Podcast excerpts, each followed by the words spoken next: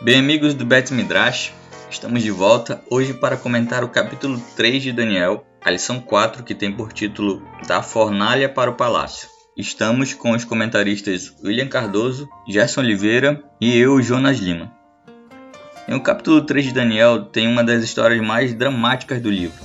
Três jovens se recusam a se curvar diante da estátua erguida pelo rei Nabucodonosor e recebem a pena de morte, mas são salvos milagrosamente. Mas o capítulo 3 ele não se resume só a isso, esse fato. Tem muita coisa interessante que acaba passando despercebida quando lemos o, o capítulo 3. Hoje nós vamos discutir um pouco sobre o assunto e eu começo lançando a pergunta: Onde estava Daniel nesse momento da história da fornalha ardente? E eu, eu fico até assim emocionado quando eu, quando eu sou é, eu, eu sei que eu sou um comentarista. Parece até um negócio importante, assim, né? Mas.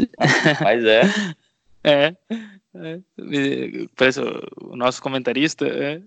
Bom, mas deixa, eu, deixa eu dizer que. É, eu, antes, antes disso, não sei se vale, eu fiz umas anotações aqui sobre, sobre sei lá, algumas curiosidades que pode criar um contexto para essa história, porque uh, apesar de não ser assim, um, uh, não é profecia, né, é só um relato histórico, mas ela tem muita relação é, profética posterior, né? Por exemplo, em Apocalipse capítulo 13, essa, essa história ela precisa estar na nossa mente, precisa ser bem entendida, inclusive, dentro do livro de Daniel, para que a gente possa entender as coisas que vão acontecer posteriormente, né? Por exemplo, quando João vai, vai mencionar o capítulo 12, e especialmente o capítulo 13, porque lá também tem uma imagem, tem um número né, semelhante, né? Tem uma reunião, tem uma questão de adoração e tal. Então é muito, muito, é como se fosse é, está ressoando, né? O contexto de Daniel 3, né? Então, embora não é uma história profética, assim, é uma, simplesmente uma história, um relato, mas é muito interessante, ela é cheia de detalhes, assim, que são muito úteis para a gente no, no tempo que a gente está vivendo e também é como é, tem até um, um, escritor chamado, que é professor é, da Andrews nos Estados Unidos, Richard Davidson, e ele tem um artigo no qual ele, fala sobre as histórias bíblicas como histórias reais, mas como profecias, né? Então todas as histórias elas têm uma relação eh, real histórica, né? Mas também elas servem como vislumbres escatológicos, né? Daquilo que está para acontecer, aquilo que aconteceu no, no, passado real, na vida de alguma pessoa, ele tende a se repetir de uma forma macro, né? Uh, universal na história mundial, né, no fechamento mundial e, consequentemente, micro na vida individual de cada um de nós, naquilo que a gente passa no processo da nossa própria história, da nossa própria vida, né? Essas coisas também acontecem. Então, alguns detalhes aqui. Primeiro, né? A, a minha lição aqui, eu até achei interessante, porque quando eu fui olhar a lição em inglês, é, eu não não achei, né? Eu disse, de onde é que tirou isso? A minha lição, ela fala, né, que essa história aconteceu aproximadamente, né, 20 anos depois, 20 anos do governo, né, de, de, de Nabucodonosor, que começa exatamente no capítulo 1, né, quando ele, o pai dele morre, quando ele estava conquistando a, a terra de Jerusalém, o pai dele morre, então ele volta para lá, né? Ele tem, inclusive, ele atravessa o deserto da Jordânia ali para poder chegar mais rápido, né? Para que ninguém uh, sumisse o trono dele, tentasse pegar o trono dele. Então ele deixa os cativos indo pela rota tradicional, né? Por cima lá pela Síria e ele atravessa. E aí então isso passou 20 anos. Mas isso a minha lição, no caso, né, apresentou esse detalhe né, no, no, no, na lição de domingo, e não está isso no texto em inglês, isso também não está no texto hebraico, não se sabe ao certo, né? Mas a Septuaginta, e também, que é a tradução grega do, do, da, do Tanakh, né, das escrituras hebraicas, e também Teodosião, que é um outro tradutor do, mais literal, uma tradução mais literal para o grego, do, do hebraico aramaico, né, para o grego, ele, eles ambos eles colocam, né, na tradução deles, eles colocam que se, tinha se passado 18 anos. Então é, é uma possibilidade, né? Alguns dizem que foi um tempo mais rápido, mas, mas é, pode ser, né? Outra que é a grande questão, né? Então, onde é que estava Daniel? Existem várias explicações, né? Várias explicações que são dadas, acho que inclusive até o comentário da lição ele, ele apresenta essas múltiplas explicações, mas a explicação que eu acho assim mais coerente, é, que eu acho que até que eu sugiro, que é a, a explicação de André Lacocque, que é um comentarista também francês, no livro dele que é The Book of Daniel, ele fala é, que o capítulo 2 de Daniel, o versículo 49, ele já dá a explicação disso. Então, lá no capítulo 2, o versículo 49, é como se o autor, no caso Daniel, né, ele já estava nesse, nesse versículo aí, já dando a, a indireta, ou já preparando o leitor né, para essa explicação. Onde é que estava Daniel? E lá diz né, que, a pedido de Daniel, constituiu a Sadraque, Mesaque e Abednego sobre os negócios da província da Babilônia. Daniel, porém, permaneceu na corte do rei. Então, Daniel permanece na corte. Então, onde estava Daniel? Então, possivelmente Daniel, ele tinha uma outra função. Os três jovens, eles eram, eles se tornaram administradores das questões da província babilônica. Então, que isso envolvia, é, especialmente a província, se refere não apenas à cidade da Babilônia, mas os arredores né, aquilo que ficava ao redor. Né? Então, e, isso é, é, bem atestado, né, bem documentado, por exemplo, na cidade de Jerusalém, antes da conquista pelos israelitas, a cidade de Jerusalém ela tinha uma província, a cidade, e tinham várias cidades pequenininhas, como por exemplo a gente vê a cidade de Ai, que é conquistada por, por Josué, que ela era parte de uma província de uma cidade maior que dominava essas regiões. Então havia cidades grandes, né, que dominavam pequenas províncias. Então, a província da Babilônia era controlada entre, quem sabe, não sei quantos é, oficiais. Alguns desses oficiais eram os três jovens ali, Sadraque, Mesaque e Abednego, que dominavam, que controlavam, que tinham algum controle sobre essas províncias, essas regiões provinciais que não eram de fato a própria cidade. Enquanto que Daniel tinha já responsabilidades dentro da cidade de, da Babilônia. Então, as, as responsabilidades de Daniel exigiam que ele estivesse no palácio, especialmente pelo fato de que a maioria das pessoas, a maioria dos oficiais, inclusive o próprio rei, não estavam lá, alguém tinha que ficar lá. Alguém tinha, alguém tinha que tratar dos negócios. Então, estava todo mundo ausente. Então, alguém precisava gerenciar, alguém precisava cuidar, né? Ou co-governar as coisas dentro da cidade. E possivelmente essa era a posição de Daniel. Ele tinha uma posição extremamente elevada nesse caso. E, portanto, ele não, é, é não era exigido que ele estivesse presente na situação. Mas qualquer que seja o caso, onde é que estava Daniel ou não, é, se ele estava lá também, alguns colocam que ele estava lá, ou que ele estava doente, né? São várias possibilidades. Mas a, a, a, luz do que a gente vê em Daniel, no capítulo 1, lá, o versículo 8 especialmente, que resolveu Daniel firmemente né, no seu coração.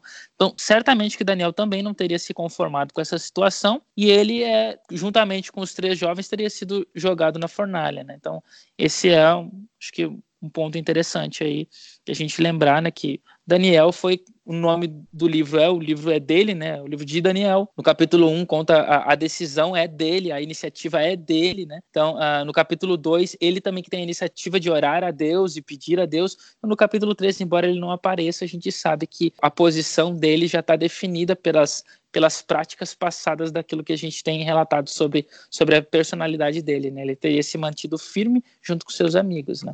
Tem uma observação interessante que o Rashi faz a respeito desse assunto, que se você for perceber na lista de oficiais, não aparecem os caldeus, mas são os caldeus que chamam a atenção ao fato de que Sadraque, Mesaque e Abednego hum, não haviam se ajoelhado. Uhum. Então ele diz o seguinte, que todos aqueles da lista eram obrigados a se ajoelhar, e, os e, e uma questão assim, se você observar, são todas questões que são oficiais políticos, de que lidam diretamente com a política. Já esses oficiais, os caldeus, eles eram da parte religiosa né, que aconselhavam diretamente o rei. A não ser. Aí, o que acontece? A função de Daniel era a função de mago, então ele estava entre os caldeus. E a função de Sadraque, Mesaque e Abednego, como dito no fim do capítulo 2, no último verso do capítulo 2, era uma função de governadores agora. Por isso que eles estavam no meio daquela circunstância. Então, o que, que acontece? Isso também se soma à observação do, do Jacques Ducan. O Jacques Ducan ele aponta o seguinte, que no capítulo é dito que alguns judeus não se ajoelharam, ou seja, alguns judeus, ou judeus, judeus não se ajoelharam. Né? E depois, o que, que acontece? Em função de judeus que não se ajoelharam, são apontados Sadraque, Mesaque e Abidnego porque eles ocupavam cargos de alta chefia pelos caldeus. Então, muito provavelmente, naquela mesma situação de Daniel lá na Cova dos Leões, ou seja, havia uma inveja havia um ciúme em razão das funções que eles ocupavam, que eram cargos de alta confiança, em razão da, da capacidade deles. Essas pessoas, com ódio, buscaram apontar aqueles três, como a gente chama na, expressão em português, né, que é até derivada do, do pensamento hebraico, de bode expiatório.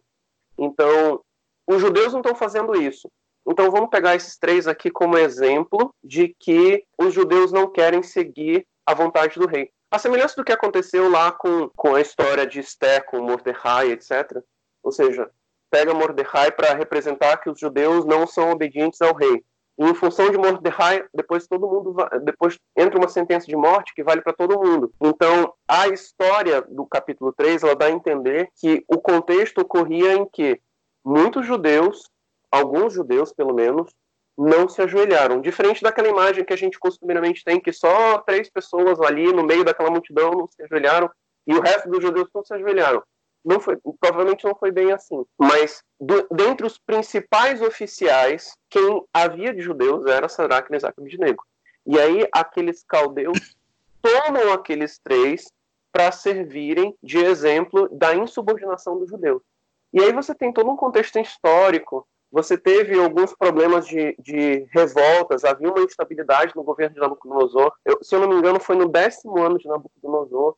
Ele teve um motim, né, uma, uma insurgência dentro do reino dele que ele teve que resolver. Então isso não era muito, não era tão incomum, né? tanto que o Gad até expôs isso na semana passada quando ele falou da desconfiança que Nabucodonosor tinha, possivelmente dos caldeus, era em razão de que havia problemas internos no seu reino que os caldeus podiam ter, eh, eh, podiam estar os magos, né, podiam estar envolvidos. Então, no capítulo 2 mostra de certa forma como ele resolve essa questão entre os magos. E agora no capítulo 3 vai mostrar como ele vai resolver a sua desconfiança, a possível insubordinação no âmbito político. Então, o capítulo 3 ele lida eminentemente com pessoas de estirpe política. O rei, ele convoca províncias, né, os representantes, os governadores, os sápatras, para se curvar diante da imagem que ele construiu.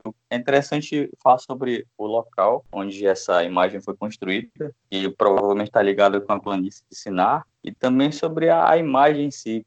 Foi uma imagem dele, foi uma imagem de um deus. As proporções elas são meio desproporcionais. Ela, ela é muito alta, mas ela, a largura dela é muito pequena. Sim, então, um, então a planície de Dura, né, é principalmente um lugar que foi, né, fora da cidade. A palavra Duro em acadiano era a língua oficial, né, da Babilônia naquela época. Significa mais ou menos como se fosse um lugar emparedado, né, mais ou menos isso. É um lugar que, que contém paredes, né, que é envolvido por paredes.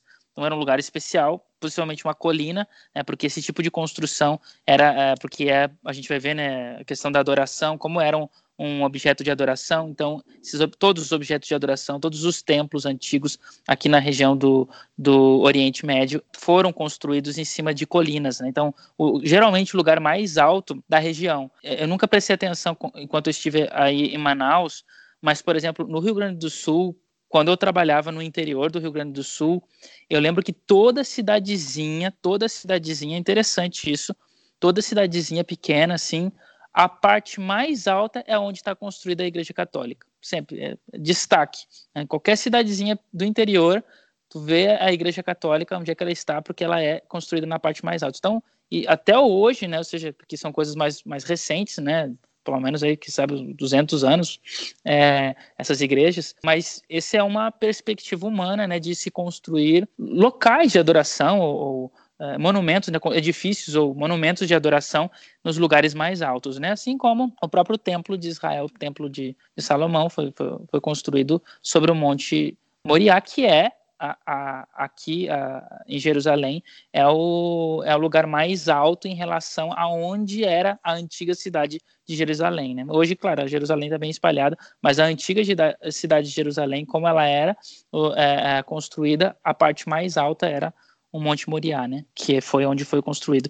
A planície de Dura era um lugar fora, é incerto, mas ele pode ser uh, um, um local que já foi descoberto pelo Oppert, que foi um, um, arqueólogo francês, que ele descobriu um lugar que é chamado de Tulul Dura. Então, nesse lugar que fica mais ou menos, alguns falam, mais ou menos 25 quilômetros da Babilônia, no parte do sul da Babilônia. Então, é, esse Tulul Dura é, é um possível lugar onde seria esse, esse, essa região, porque essa expressão dura, né, dura ou duro em, em acadiano é uma expressão muito comum, porque tem a ver com parede, parede era uma coisa muito comum, né, então tem vários lugares com esse nome, mas é possível que seja nesse nessa, nessa região, que é uma província que, que ficava lugar fora de, de, da Babilônia, mas que pertencia, como eu já falei anteriormente, né, aos domínios da cidade, né, que, como se fosse a é, região metropolitana, essa palavra, região metropolitana. Assim também tem, né, por exemplo, Porto Alegre, ali, Canoas, Viamão, né, então são regiões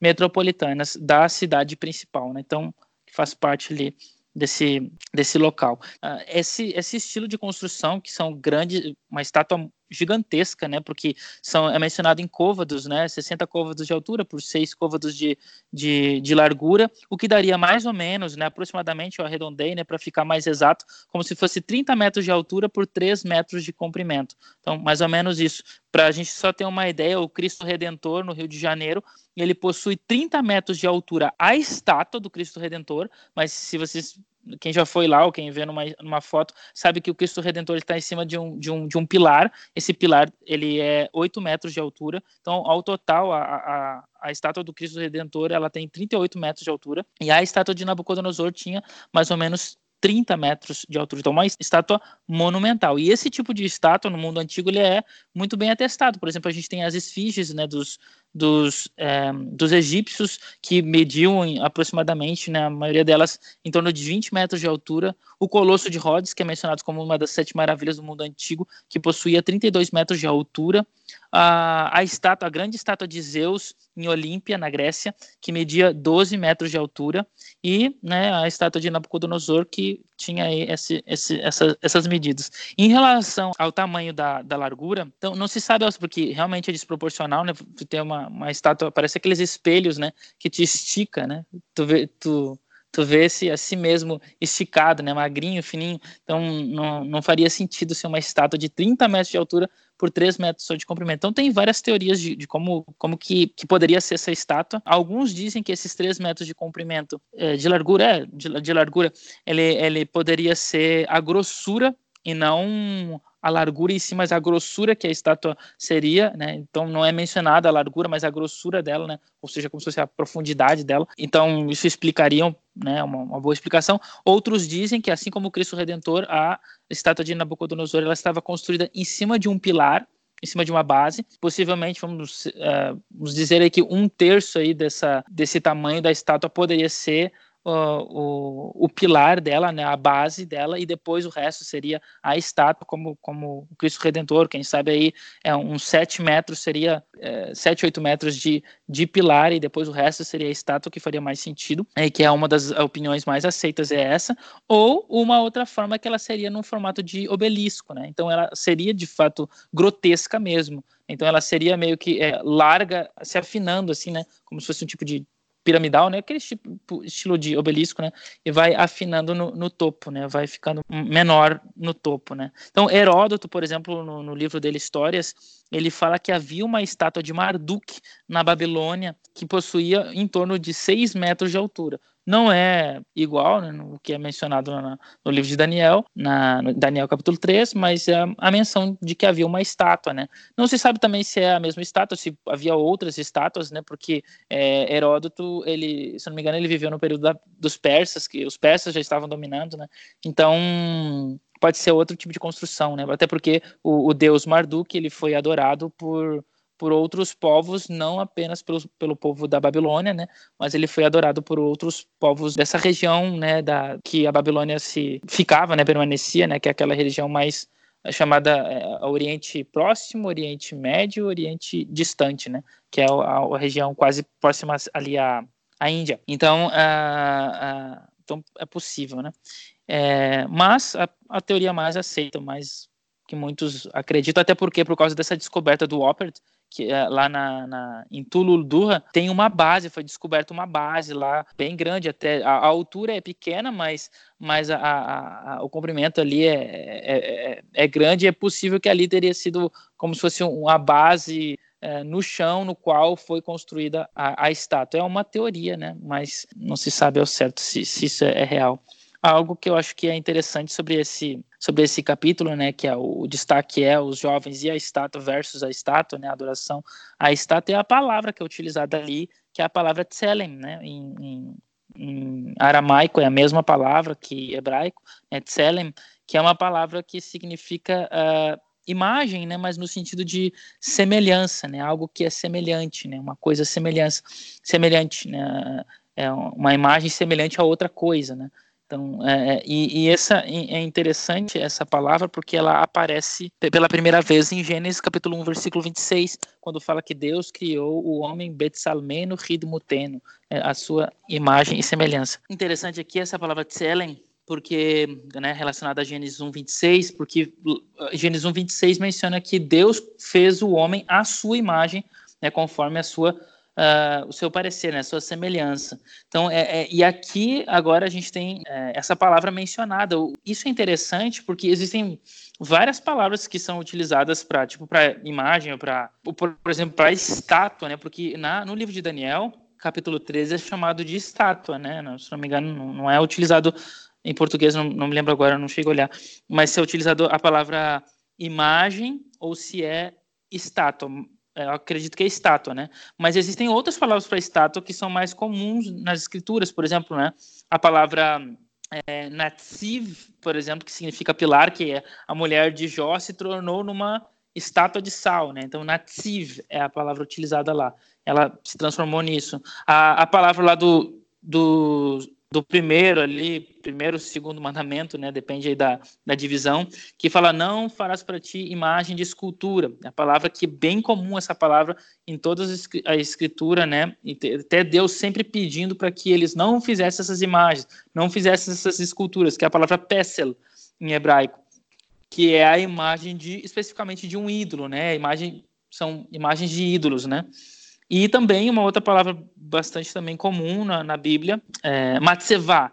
Né? Essa palavra também significa pilar, ou monumento, ou altar. Por exemplo, é, Jacó, quando ele, fe, ele foi viajar para fugindo do, de Esaú, ele estava lá em, em é, Betel, né, a região que, ele, que se chamou Betel, e lá ele fez um monumento, né, Matsevá. Ele pegou uma pedra, que era a qual ele estava dormindo em cima dela ali, e ele derramou óleo sobre ela, e ali ele colocou como um monumento, né? E aquilo ali era um matsevá. Mas depois isso é proibido, né? Não a pedra em si, mas esse tipo de, de, de monumentos, né? De, no caso, aqui, aquilo lá ele fez para Deus, mas é, é proibido em relação a a adoração pagã, né? Fazer esse tipo de coisa em relação a adorações pagãs. Então, são várias palavras. Claro, não são palavras em aramaico, mas em aramaico existem equivalentes essas palavras hebraicas que poderiam ter sido usadas, mas a palavra que foi utilizada foi a palavra tselen, né? e parece que foi proposital da parte do escritor né, utilizar essa palavra, primeiro, porque a palavra é mencionada no, no, no capítulo 2, porque essa é, é, a, é, o que, é o que Nabucodonosor viu no sonho, ele viu uma tselen, a mesma palavra, ele viu isso no sonho dele, uma tselen, e agora ele faz uma tselen, só que não conforme aquilo que Deus mostrou para ele, mas conforme aquilo que ele, então ele cria uma imagem, né? Ele, ele cria um, algo, a sua imagem e a sua semelhança. Então, essa relação que o autor faz aqui com o livro de Gênesis está bem implícita, mas, mas dá para perceber, é bastante interessante. Porque, inclusive, mais interessante ainda, é que na Mesopotâmia e no Egito, os monarcas eles, eles, dessas regiões eles eram descritos como a imagem de um deus. Eles sempre eram descritos. Eu até anotei aqui alguns documentos aqui que mencionam assim, por exemplo, né, um documento fala assim, começa assim, né, é, ó rei, senhor das terras, tu és a imagem de Shamash. Um outro documento fala, ó rei das terras habitadas, tu és a imagem de Marduk. Então, é, é, são essas expressões eu não anotei todas porque são documentos antigos aqui da Babilônia que mencionam, né, é, essa ideia, né, chamando o rei que habita, que é o dono de todas as terras, tu és como a imagem de Shamash, tu és como a imagem de Marduk, como a imagem de Nabu, né? É, era bem comum. E inclusive no Egito, o no, aquele faraó extremamente famoso que é o faraó Tutankhamon, o nome dele significa a imagem viva de Amun, né, que é o, o deus principal Egito, né? a Amun-Ra, né? o deus solar. Vários documentos, nomes assim que mencionam essa ideia do uh, governante sendo a imagem do deus, né? Então, isso é um, algo assim que, que nos dá alguma ideia né, sobre, sobre, sobre essa imagem que estava sendo construída lá, é como se fosse a própria imagem de Nabucodonosor querendo ser como Deus, né, criando a sua imagem, né, forjando a sua imagem, aquilo que ele é, conforme o que ele acha, conforme os seus pensamentos, os seus, a, a sua interpretação de, de mundo, a religião que ele acha que é a, a, a única ou a melhor, né? Então ele estabelece ali. Não, talvez o que tenha sido feito semelhante a, a, ao que aconteceu aqui no Amazonas com o governador quando ele mandou fazer um mandou fazer aí um, uma obra que essa obra ele mandou que fosse construída uma uma estátua né? Fosse construído um monumento que simbolizava as pessoas que moram aqui no Amazonas. Então ele mandou fazer um caboclo típico da Amazônia um Amazônia e aí bacana, tem o caboclo lá e tal. Aí quando as pessoas foram olhar a imagem daquele caboclo, ele tem a cara do governador que mandou fazer. Coincidência. Né? Mas, Uau, mas, sim, claro. É, e, e, é, coincidência, né? É um caboclo e, olha, é, ele tem a cara do governador, né?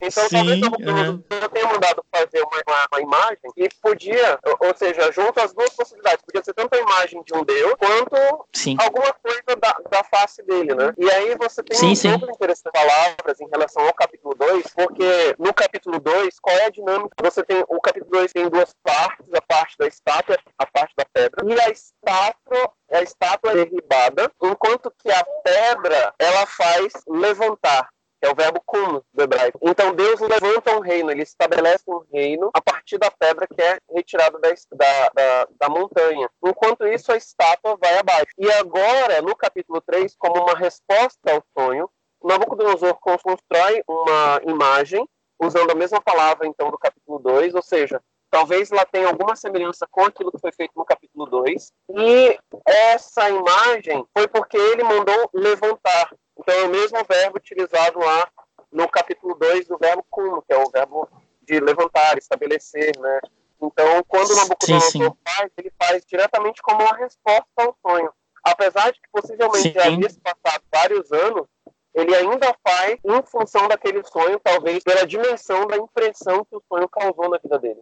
Agora, é, algo interessante aí que, que eu acho que faz traz um pouco de sentido, que é que é o que tu falaste em relação à forma da imagem, né? Qual era a forma da imagem? Então, não se sabe, não tem como se precisar isso, mas é, possivelmente a forma da imagem era a forma de Marduk por alguns detalhes. Porque diferente do Egito, por exemplo, os reis da Babilônia, eles não se viam como deuses. Então, na Babilônia não tinha essa visão é, como é como a gente sabe do Egito, uh, como acontece lá com as pragas, né? Então o, o, o, rei egípcio ele é o próprio Deus ali, né? ele é visto como Deus. Na Babilônia não se tinha isso, apesar de o que eu mencionei aqui, ó oh, Deus, tu é a imagem, não está dizendo que o Deus é que o rei é aquele Deus.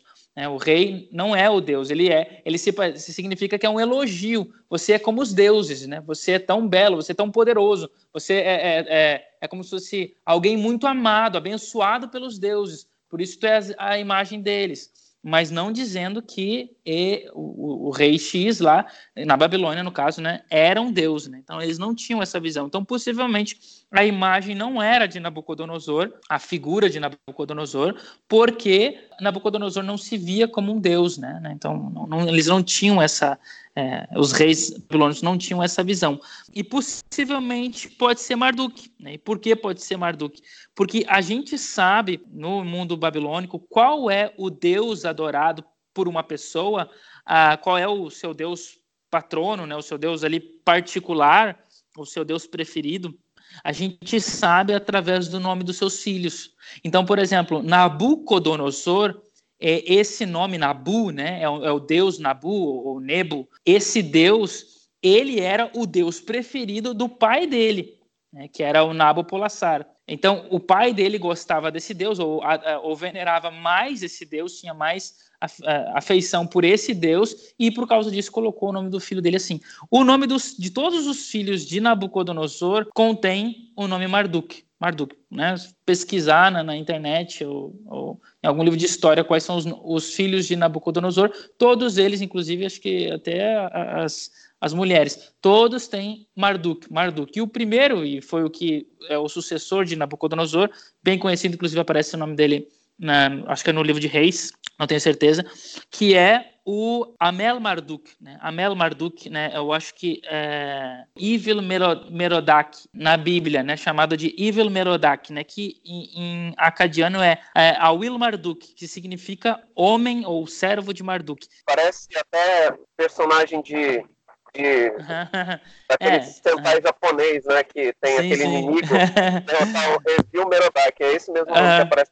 O, esse, essa expressão evil, né, ou evil, não, não tem nada a ver com, com inglês de mal, né, é, é, o, é o nome, é uma transliteração do acadiano, né, a will, né, a will, que virou evil, né, então, uh, porque, lembrando que em acadiano, o, o que seria o vav, né, é que tem som de V em, em hebraico, no acadiano tem som de U, então é a will, a will, né, que significa homem, ou servo de Marduk. Então, que esse homem, o servo de Marduk, é o próprio Nabucodonosor. Ele colocou aquilo que ele acha de si mesmo, né? Ele colocou então no filho dele, né? Então, ele é, é era uma coisa comum nos tempos é, ali da Babilônia, nos tempos antigos, né? Fazer esse tipo de, de coisa. Então, é, ele ele colocou, né? Então, o nome a, Will Marduk, né? Ou seja, servo de Marduk, que sou eu. Esse é o meu filho que, que me representa, né? Então, que é, que é o servo de Marduk. Então, esse, pelo nome do, dos vários filhos que Nabucodonosor teve, todos eles contendo a expressão Marduk, Marduk, Marduk, o deus patrono dele, o deus né, é, que ele venerava, é, principal, era o principal deus da Babilônia, que é o Marduk. Então, e aí, só para a gente entender assim essas, esses deuses, né? Não vou falar de todos eles, mas de dois que, é, que eu acho que é interessante, só para a gente criar um contexto de como que era o mundo da época, né? Isso eu, eu, eu acho para mim, pelo menos, é muito assim, começa a, a, abrir as cortinas de como que eram as coisas, né? Entender também sobre os deuses. E Marduk, também chamado de Bel, daí vem Belshazzar, né? Então, o Belsazar, né? Então, é, é, é, Bel significa é a mesma coisa que Baal em, em hebraico, que é um termo que significa senhor, né?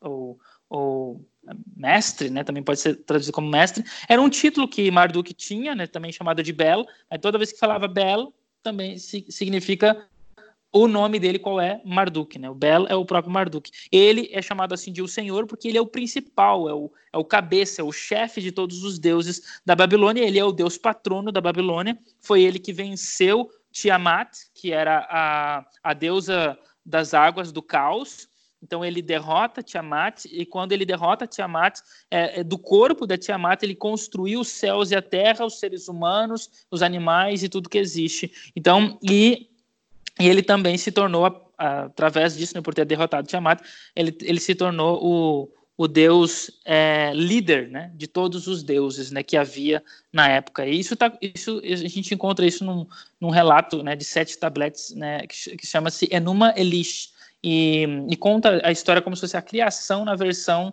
babilônica. E aí conta essa história, e Marduk é o, é o deus principal, e a partir daí, então, Marduk se tornou o deus principal na Babilônia. Inclusive, tinha uma, um, dentro da Babilônia tinha um lugar de adoração a Marduk, e hum, esqueci agora o nome, começa com E, esqueci.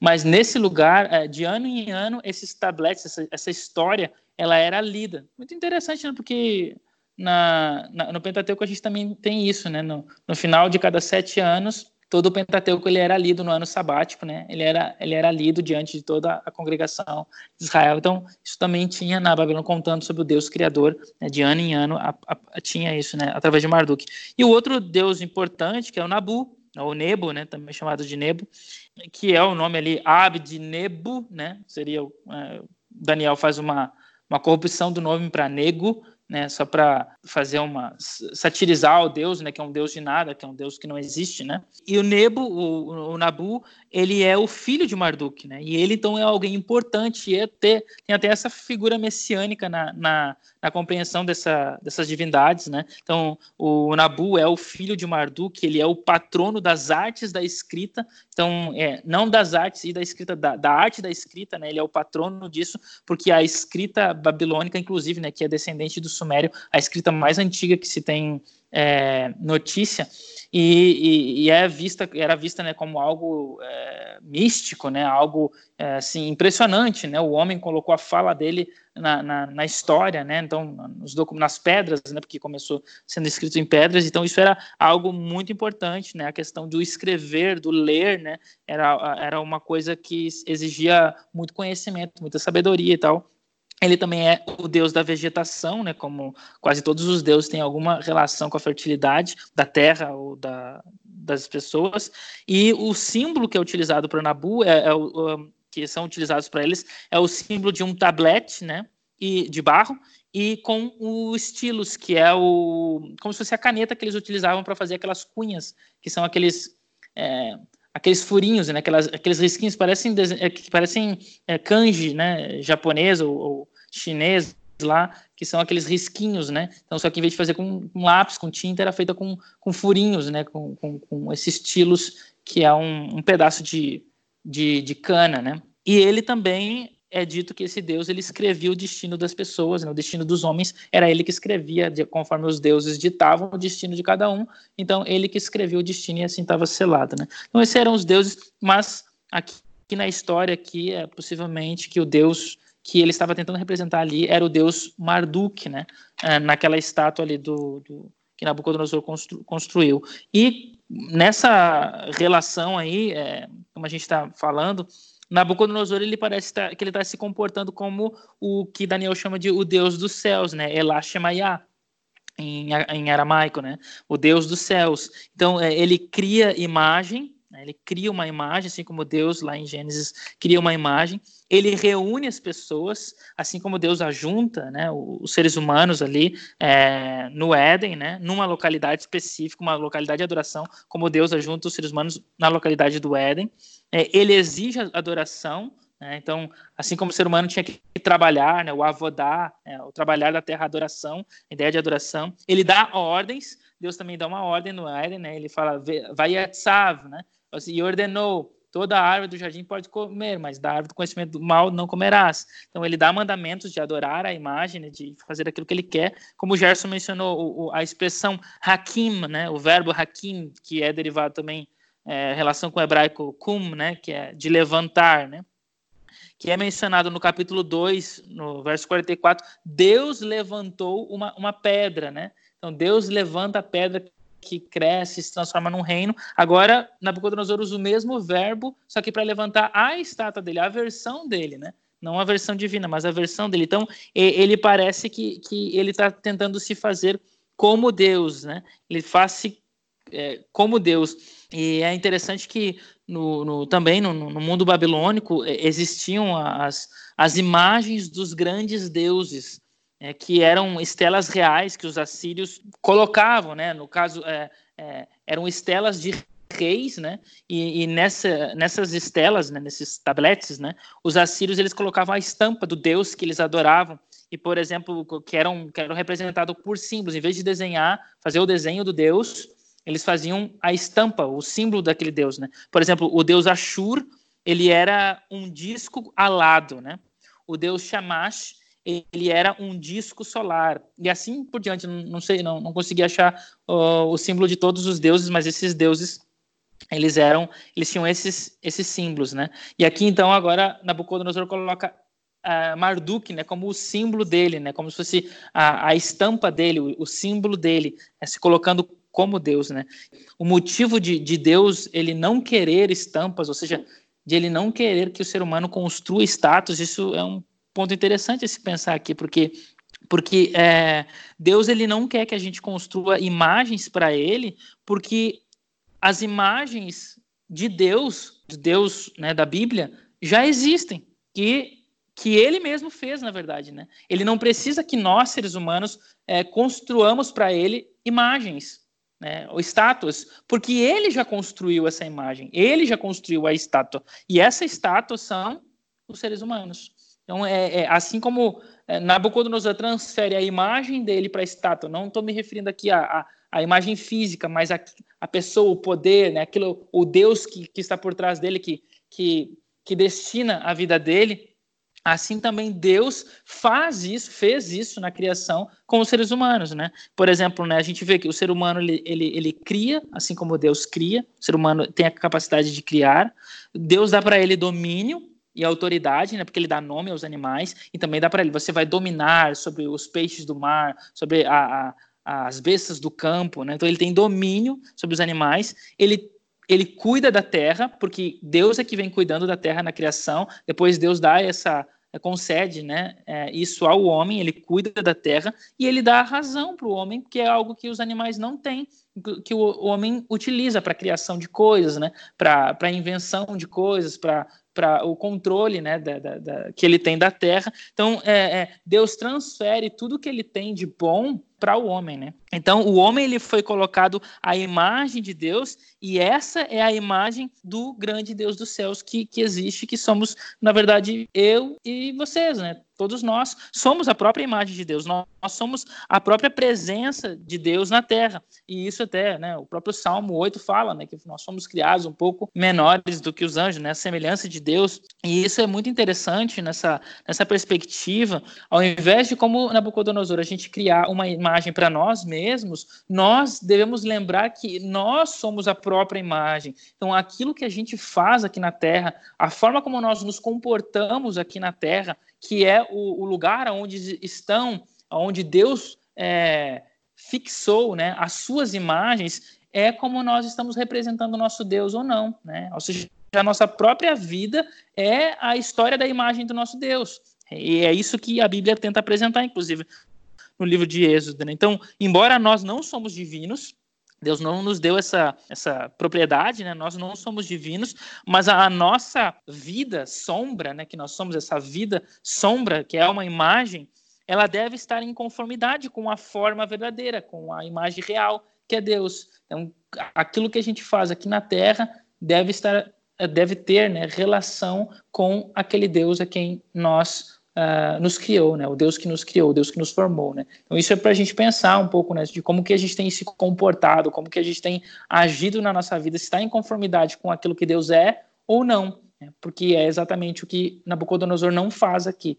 Ele não se conforma conforme aquilo que Deus apresentou para ele, mas conforme aquilo que ele pensa que ele quer, né? Então ele ele se desvincula da imagem de Deus, né? Ele cria, ele associa para si mesmo uma nova imagem, né? Então é um ponto que eu acho que é interessante a gente notar na história, né? O objetivo de construir a, a imagem também, a estátua, né, não foi só adoração, mas controle social e político. O Gad falou semana passada sobre diversos golpes e revoltas. O Gerson também comentou isso hoje. Então o rei ele convoca todos os seus subordinados né, para prestarem homenagem a ele, se curvarem simbolizando que todos eles eram súditos leais ao rei. Eles estavam obedecendo cegamente ao rei. Tudo que o rei pedisse que eles fizessem, eles fariam. Pois é, o, William Shea, que é um também um teólogo, né, é, é adventista, inclusive, ele ele fala uh, que havia, né, houve, né, uma rebelião no Império, né, através de registros babilônicos. Tem um artigo dele sobre isso e ele analisa esses registros babilônicos e nesses registros ele menciona que aconteceu uma revolta no décimo ano de Nabucodonosor, né, décimo ano de reinado do Nabucodonosor. E aí então na na teoria, né, de William Shea, ele diz que então essa possível reunião na planície de Dura para para essa adoração seria como um tipo de uma convocação do rei para demonstração de lealdade da parte do, do, dos governantes, porque lembrando um detalhe muito importante, né, a gente tem, inclusive até no livro de Reis é mencionado disso, e tem uma festa, uma festa não, um jejum, meio jejum judaico sobre isso, que é o jejum de Gedalia, né, e, e Gedalia, que, o Gedalias, né, é, que é mencionado no livro de Reis, ele era um judeu que foi colocado por Nabucodonosor para ser o, o líder, né, o chefe da região conquistada por Nabucodonosor, que era a região de Judá. Então, então é, havia esse costume né, no mundo antigo de, é, mesmo que é, é, as, as regiões que eu conquisto, eu não, eu não necessariamente coloco lá alguém que é do meu povo, mas eu coloco lá alguém que é do, do próprio povo, mas que eu fui eu que escolhi, né? Fui eu que, que denominei, né? Talvez por alguma afinidade que o, que o rei teve, porque percebeu que ele é obediente, né, tem, tem, tem respeito a, a, a, quem eu sou, não vai se rebelar, enfim. Né, isso é muito arbitrário, não tem, não tem como ter certeza, mas, mas havia isso, né? E o próprio livro de Reis, Reis capítulo, segundo Reis, capítulo 25, fala né, então de Gedalia, que foi colocado como, como se fosse assim, o governante da província de Judá, que pertencia agora né, à Babilônia. É, tira lá Joaquim, né, e, e coloca então uma, alguém que ele, que ele, que ele quer, né? Então, a, a, então possivelmente nessa reunião a, havia ali todos os povos conquistados, as regiões, né, conquistadas pelos pela Babilônia, pelos babilônicos, então havia ali vários oficiais, vários líderes de províncias, isso é listado ali, inclusive em ordem de importância, né? Os, os primeiros lá que, que eram da própria região da Babilônia, como, como por exemplo Sadraque, Mesaque e Abednego, com certeza estavam entre os primeiros, os oficiais primeiros, né, os mais importantes, porque eles estavam lá na Babilônia, até os sátrapas, né, os, os prefeitos, os é, como se fossem né, vereadores, governadores, né? então é, é, todos, esse, todos esses é, deputados, como se a gente tivesse essas, como nós temos hoje, né? Todos esses de província se reuniram na província, lá na, na Babilônia, né? na casa da província ali, é como se fosse ali é, é, Brasília, né? Que não é nenhuma cidade, né? Então é uma província ali quase do estado de Goiás ali. Então se reuniram, se reuniram lá para uma, uma celebração e talvez como um teste de lealdade por causa de alguma rebelião. Lembrando que, né, claro, não, não é esse o caso, mas, por exemplo, né, a gente tem o rei é, que, que era o, o, o, rei que, que, que dominava é, o reino de Judá na época que Nabucodonosor conquistou, ele tira esse rei, coloca o irmão dele, né? E depois esse rei se rebela, e por isso tem são, são três vezes que Nabucodonosor vem até Jerusalém e é, primeiro ele ele destrói um pouco do, do, do templo, né? E aí te, e leva os cativos. Depois ele destrói o templo todo e depois ele destrói toda a cidade. Né? São três vezes. E por que, que ele faz isso? Por causa das rebeliões que tinha tentativas, né? Dos que ficaram uh, em Jerusalém, né? Na, na, na capital do, do, reino, tentaram se rebelar, tentaram fazer laços com o Egito, né? Que até Jeremias fala que não era para fazer isso. Né? Então, é, é, tentam fazer laços para tentar é, se, se desvincular né, do novo poder dominante que era a Babilônia. Então, talvez com base nisso, foi feita essa, reunião, né, como o William Shea propõe nesse artigo. Agora, que a, a reunião ela estava vinculada é, com motivos, né, estava bem embebida em motivos religiosos, isso é um fato, porque, por exemplo, a palavra que é mencionada ali no versículo 3, se não me engano, capítulo, capítulo 3, verso 13, né, 3 ou 2, fala ali, repete duas vezes, inclusive, que a palavra Hanukkah. Eles iam fazer uma, uma Hanukkah da imagem, ou seja, uma dedicação, uma celebração da imagem, uma dedicação.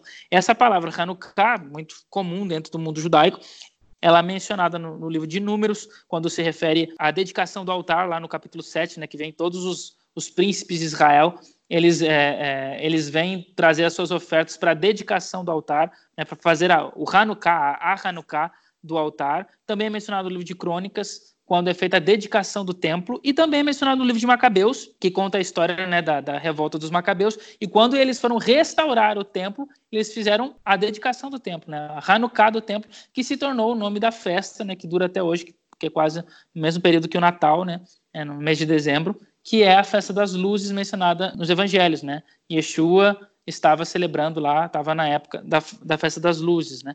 Então é a, ou chamada festa da dedicação, né? Festa da dedicação, ou seja, festa de Hanukkah, festa das luzes, né? Também chamada festa das luzes, que essa é essa era o, o nome que que, que, que aparece ali no em, em Daniel, ou seja, Hanukkah dá a ideia de algo religioso, né? vinculado a templo, vinculado ao altar, vinculado à religião, a deuses. Também é mencionado sete diferentes oficiais que são listados né, ali em ordem de importância. Então, isso dá a ideia de né, todo mundo foi convocado. Seis instrumentos. Eu não sei como é que está na, na lição de vocês, mas na minha lição estava aparecendo sete instrumentos, é, mas não são sete, são seis instrumentos, né? Pode contar tanto em português quanto em, hebra em aramaico.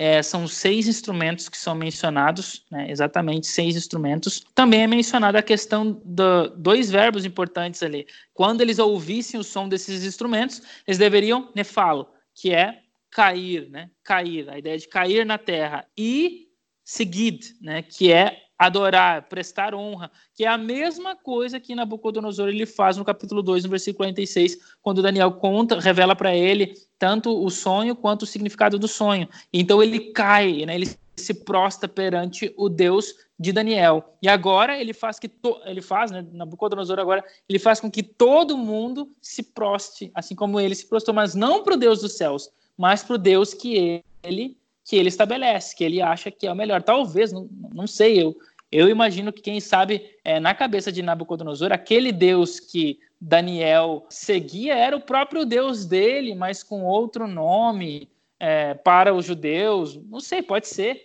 né? Mas, mas ele, ele entende assim que aquele Deus de Daniel pode ser que era o próprio. É o, esse é o meu Deus, foi o meu Deus que disse isso. Só que tu falou com as tuas palavras, eu vou fazer conforme eu acho que meu Deus está me falando, que é uma estátua de, de ouro completo, porque vai durar para sempre. E essa é a, a perspectiva dele ali. Todo mundo tem que adorar, é porque esse Deus é o Deus verdadeiro, porque, porque quem presta honra a, a Marduk, esse é um ponto importante, é quem presta honra a, a Marduk, quem aceita Marduk, porque é o patrono, é o Deus chefe da Babilônia, aceita o poder da Babilônia. Né? Então, quem e, e, consequentemente aceita a imagem desse Deus, que é o próprio rei, né? Como eu disse anteriormente. Então, esse é, é um, possível uh, contexto da história aqui, né? Agora, agora uma observação interessante a respeito da, do, da forma de adoração, né? Que a gente já pode começar a tratar a partir de agora.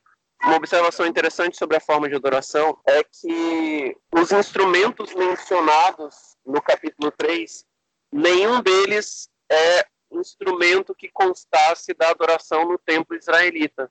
Então, todos os instrumentos que são mencionados lá são vários, mas nenhum deles é coincidente com a adoração do templo israelita. Então, ainda que fosse uma forma de adoração e que ainda que ainda que haja nós sejamos demandados a participar dessa adoração, ela não é, ela não guarda nenhuma nenhuma vinculação com a adoração do Deus verdadeiro. Sim, sim, é, esse é, um, é, é, é, é interessante essa, esse ponto, e eu até destaquei aqui que tipos de instrumentos, porque porque eu acho que até é válido a gente entender quais são os tipos de instrumentos, qual é a função que eles têm, até porque são mencionados só seis, né? E depois é, é dito lá e muitos outros instrumentos musicais, né? Muitos, muitos outros tipos de instrumentos musicais, mas são mencionados seis, talvez alguma relação com, com a própria o número, né? Da, da, da do tamanho da estátua, né? 60 covos de altura por, ser, por seis covos de largura. Então, o número seis, o número ali da também seis instrumentos, né? relacionados, talvez. Mas, assim, dentro dessa cerimônia, é, antes né, de, de falar sobre isso, é, acho que assim, é interessante, porque dentro dessa cerimônia, dois pontos, pelo menos, são importantes. Um é a música. Né? É, na, no processo da cerimônia, a música tem um papel importante. Os instrumentos são mencionados, inclusive, várias vezes, assim como os, os oficiais são mencionados várias vezes. Mas um ponto importante, então, o primeiro ponto é, é que o, qual é o objetivo de Nabucodonosor? Né? Já deu para ter uma ideia, mas é, é, eu acho assim, primeiro, o, o, principal objetivo, é, Nabucodonosor ele tenta substituir a Deus, como mencionei em relação às palavras. Ele usa a, a sua estátua, né? ou seja, a imagem, né? tentando essa ideia da substituição de Deus. E aqui ele faz ou ele exige né, que, que todos façam aquilo que ele quer que se faça, né? Que é adorar o Deus que ele considera que é o verdadeiro, o Deus que é o melhor, né? que aceita o seu poder, né? Então, que no caso é um Deus falso, né?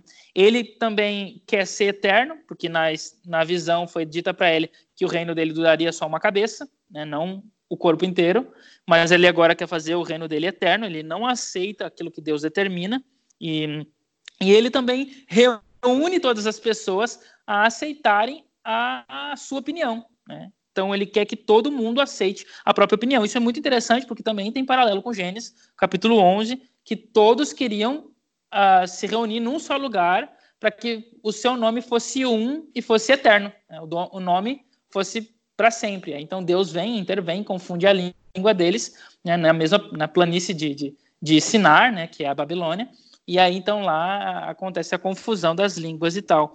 Então agora que novamente essa ideia de unidade, né, essa, essa ideia de unificação é mencionada aqui. Essa parece que a Babilônia é um é um é uma figura dentro das escrituras que ela vai ter essa vai estar sempre vinculada com essa obsessão por unidade. Ser toda de ouro né? Unidade o ouro todo não, não existe divisão. O, a, as pessoas estão reunidas né? A, a, tem um, um, Deus em comum é o mesmo Deus para todos. Então essa obsessão pela pela unidade essa aversão pela diversidade é uma característica que permeia a ideia da Babilônia em toda a escritura, especialmente no quesito profecia. Então, a busca pela unidade, a busca pela igualdade também, e aqui não como a igualdade no sentido positivo, mas a igualdade no sentido negativo. Todos têm que ser iguais, todos têm que ter a, a, o mesmo Deus, o mesmo pensamento, ninguém pode pensar diferente. E aqueles que pensam diferente, que não são, que não participam dessa igualdade,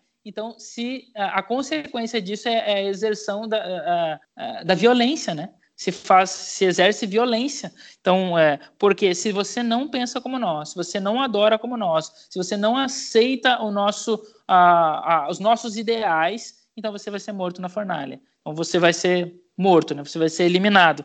Então, a, é, e aí, então, né, a violência através da intolerância. Então, isso é bastante interessante nesse pensamento é, babilônico, né? E, e isso é interessante porque a gente vive isso hoje, né? A gente tem, principalmente no Brasil, né, essa, essa polêmica chata, né, que já tem se tornado cada vez mais chata entre direita e esquerda. Qual é o melhor? E cada um tentando convencer o outro de que é melhor, né, em vez de cada um permanecer com a sua própria ideia. É, com, a, com, seus próprios ideais, né? A questão de a todos tem que ter o mesmo a mesma cultura, né? O a, a, a mesmo mesmo tipo de, de, de, de pensamento, né, a aversão à igualdade de ambos os lados, né, aqui, aqueles que são de esquerda, de direita. Então, e isso é, é faz parte do mundo como um todo, né? A gente está vivendo isso talvez com mais intensidade hoje no Brasil, mas isso é, faz parte do mundo como um todo, né? Então, e a intolerância, e aí por causa dessa busca por igualdade, todos serem iguais, todos terem um pensamento, seja aí de um lado surge a intolerância e a violência, né, através de ações é, ou particulares ou de uma forma geral através do próprio governo que, que se torna intolerante com, com aqueles que não pensam igual o, o pensamento vigente do governo, enfim. E isso é muito interessante aqui nessa perspectiva de, da Babilônia. E o Ducano, no, no livro dele, de Daniel, ele fala que a religião que, então, Nabucodonosor está tentando é, impor aqui nessa cerimônia que é religiosa política é uma religião burocrática, que ele chama assim. Eu achei muito interessante. É uma, é uma religião de burocracia, é uma religião sem, sem, é, sem emoção, é uma religião sem estudo. É, não existe um, estudo prévio sobre ah, como que funciona essa religião, quais são os, os dogmas, os princípios da religião. Não, não tem isso, né? Então, é uma religião é, sem experiência alguma, é uma religião sem escolha. As pessoas não têm como escolher qual que é a religião que elas querem. É uma religião que vem através da tradição, né? E, e se torna né, a, a, religião da comunidade, né? Ah, porque eles adoravam assim, a gente adora também. É, ninguém pensa sobre a religião, simplesmente se faz a religião. E isso é também outra coisa para a gente lembrar do nosso contexto, porque nada mudou, continua a mesma coisa, né? A mesma coisa se repete nos dias de hoje. Portanto, por causa disso, na visão de Daniel, essa religião não é uma religião legítima, é uma religião mecânica, como, como o Ducan coloca, é uma religião burocrática. Porque a religião, para ser religião, precisa de emoção, precisa de experiência, né? precisa de se estudar, né? tem, né? tem, tem um motivo. Né? E aí a gente tem na história aqui dois grupos, que são os oficiais e o povo, que são mencionados ali. Então, quem são os oficiais? Os oficiais são aqueles que estão ali porque eles não querem perder o seu posto. Eles querem permanecer no eles não estão ali por causa da religião. Eles não estão nem aí para a religião. Eles estão ali porque foram obrigados a estarem, né? E eles vão fazer o que for, uh, o que for mandado ser feito, porque eles não querem perder o posto deles, né? Porque se eles não adorarem, não aceitarem, eles, eles perderão o posto. E o povo, em consequência, que é, né, como diz, né, eles, eles vão na onda dos líderes. Aquilo que, é, que os líderes fizerem é aquilo que eles fazem. Eles seguem também. Ou seja, eles não possuem liberdade, eles não possuem autonomia, eles, na verdade, estão perdidos. Né? Eles precisam de um líder. E, o líderes de, e os líderes deles, como são líderes tolos, são líderes é, é, mesquinhos, que se importam com coisas que não são importantes, na verdade, né? e não têm religião alguma, né? não têm fé alguma, eles são simplesmente é, são, é, a relação deles com a religião é política ou é, é interesseira, né? Então, o, o povo faz aquilo exatamente que os seus líderes fazem, né? seguem aquilo que os seus líderes seguem. E Daniel, ele, ele tenta representar tudo isso que eu estou falando aqui, ele tenta representar isso através, né, e o Ducan também que, que menciona isso, muito interessante, né, quando a gente lê a história, né, se lê várias vezes, percebe isso, que é, o Daniel ele é irônico, né? ele é satírico na, na, na, escrita dele no capítulo 3, porque ele fica repetindo várias vezes. E então, quando vocês virem o som, vocês uh, da, aí falar da trombeta, do pífaro, da, da, da, flauta e tal, aí, aí os oficiais, os prefeitos, os generais e tal, aí tem que se adorar. E então foi ouvido o som da pífara, do, da, da, da, do, da, da flauta, da, da, da, trombeta, e aí então os oficiais, os prefeitos e tal se ajoelharam enfim, e ele fica repetindo, repetindo várias vezes essas, em vários versos, essas, todos os instrumentos, todos os oficiais são repetidos as ações deles, os instrumentos principalmente, são repetidos, porque a, a, a ideia de Daniel aqui, ao fazer isso aqui, a, ao listar esses oficiais, ficar repetindo a lista de instrumentos, é para mostrar que tudo é automático. As coisas que estão sendo feitas nesse capítulo, nessa história, é sem vida, tudo é tolo. É, Daniel ele faz o leitor é, perder tempo. Né? É o que, é o que ele está tentando fazer o leitor fazer, é, né? Lendo tudo de novo, tudo repetido de novo, porque é exatamente essa realidade do que o povo estava vivendo na época lá, quando essa história aconteceu. Eles estavam ali perdendo tempo. Tudo foi feito para nada, porque no final da história o verdadeiro Deus é apresentado e o próprio Nabucodonosor reconhece isso e aquilo que ele fez não serviu de nada todos os instrumentos que foram tocados, todos os que foram selecionados, as pessoas que foram trazidas ali. Tudo foi uma perda de tempo, foi um gasto total. E essa é a parece, né, ser aquilo que Daniel tenta mostrar na história. Ele faz o leitor sentir aquilo que ele, pelo menos, sentiu, né? Ou, ou que os amigos dele sentiram, uma perda de tempo. É tudo uma perda de tempo. Se você não adora o Deus verdadeiro, se você não adora o Deus aquele do capítulo 2, aquele que trouxe o sonho e a revelação do sonho, então você está perdendo o seu tempo na vida. Você está perdendo, você está só repetindo coisas de uma forma mecânica, de uma forma tola, de uma forma automática, de uma forma sem vida. Então, essa é a realidade daqueles que estavam reunidos lá e essa é a realidade daqueles que ainda hoje fazem a mesma coisa, que sabem da verdade, que conhecem o que é certo, mas que não seguem, né? Ou que empurram com a barriga, né? ou que seguem uma religião de tradição. Ah, porque meu pai cria assim, eu creio assim, porque meu avô é, pensava assim, porque não pensam. Né? Ah, porque o, o, o presidente do país ele tem essa posição, essa é a minha posição também, sem pensar, sem estudar, sem, sem ter autonomia, né? Mas se, seguindo a, a, a, autonomia de outros, né? A, a, posição de outros, né? Babilônia é o inverso do povo de Deus, né? Deus quer que todos os povos, nações, tribos, línguas façam parte do povo dele. É, o povo de Deus é, é plural, é diverso, mas existe unidade nesse povo que é diverso, né? E que é alcançado através da, da palavra de Deus, a chamada unidade na diversidade. Né? Já a Babilônia é o contrário, né? ela não gosta de diversidade. A Babilônia não gosta do debate, do diálogo, do que é diferente. Todos têm que estar dentro do seu padrão, todos têm que obedecer suas ordens sem pensar, é, obedece ou morre. Eu fico pensando que tem muita gente que professa ser do povo de Deus, mas na verdade tudo que faz é imitando o comportamento de Babilônia. E outro ponto importante sobre Daniel 3 é sobre a música e a influência dela nas pessoas. A música ela exerce um poder de convencimento enorme, né? Exatamente. Dentro dessa adoração, né, eu falei são dois pontos. O primeiro ponto é esse, né? Que foi extenso aí. O segundo ponto eu acho que é mais extenso ainda, porque que é até polêmico, eu acho, que é a questão dos instrumentos, né? A menção várias vezes até mencionado mais os instrumentos do que os oficiais, embora são duas listas repetidas ali no texto, mas os instrumentos é mencionada a relação da música ali, né? Então, é, é, e isso é muito importante nessa relação da adoração aqui, porque, como eu disse, essa história pequena, ela se revela de uma história macro em toda a história humana, incluindo a nossa de hoje, que a gente está vivendo agora e que a gente está discutindo. Essas coisas todas se repetem e continuam a acontecer, é, seja na minha própria história individual, como na história de todos nós juntos, que é a história mundial. Ela, ela, elas continuam acontecendo e elas hão de acontecer de uma forma escatológica ainda, né? É, no futuro, né? Que é, que é o que o Apocalipse capítulo 13 vai também é, mencionar isso né, de uma forma macro, né, mundial, global e final, né? É a última vez que isso vai acontecer. Mas então aquela, a relação, a música, ela tem um, um papel importante na história do capítulo 3.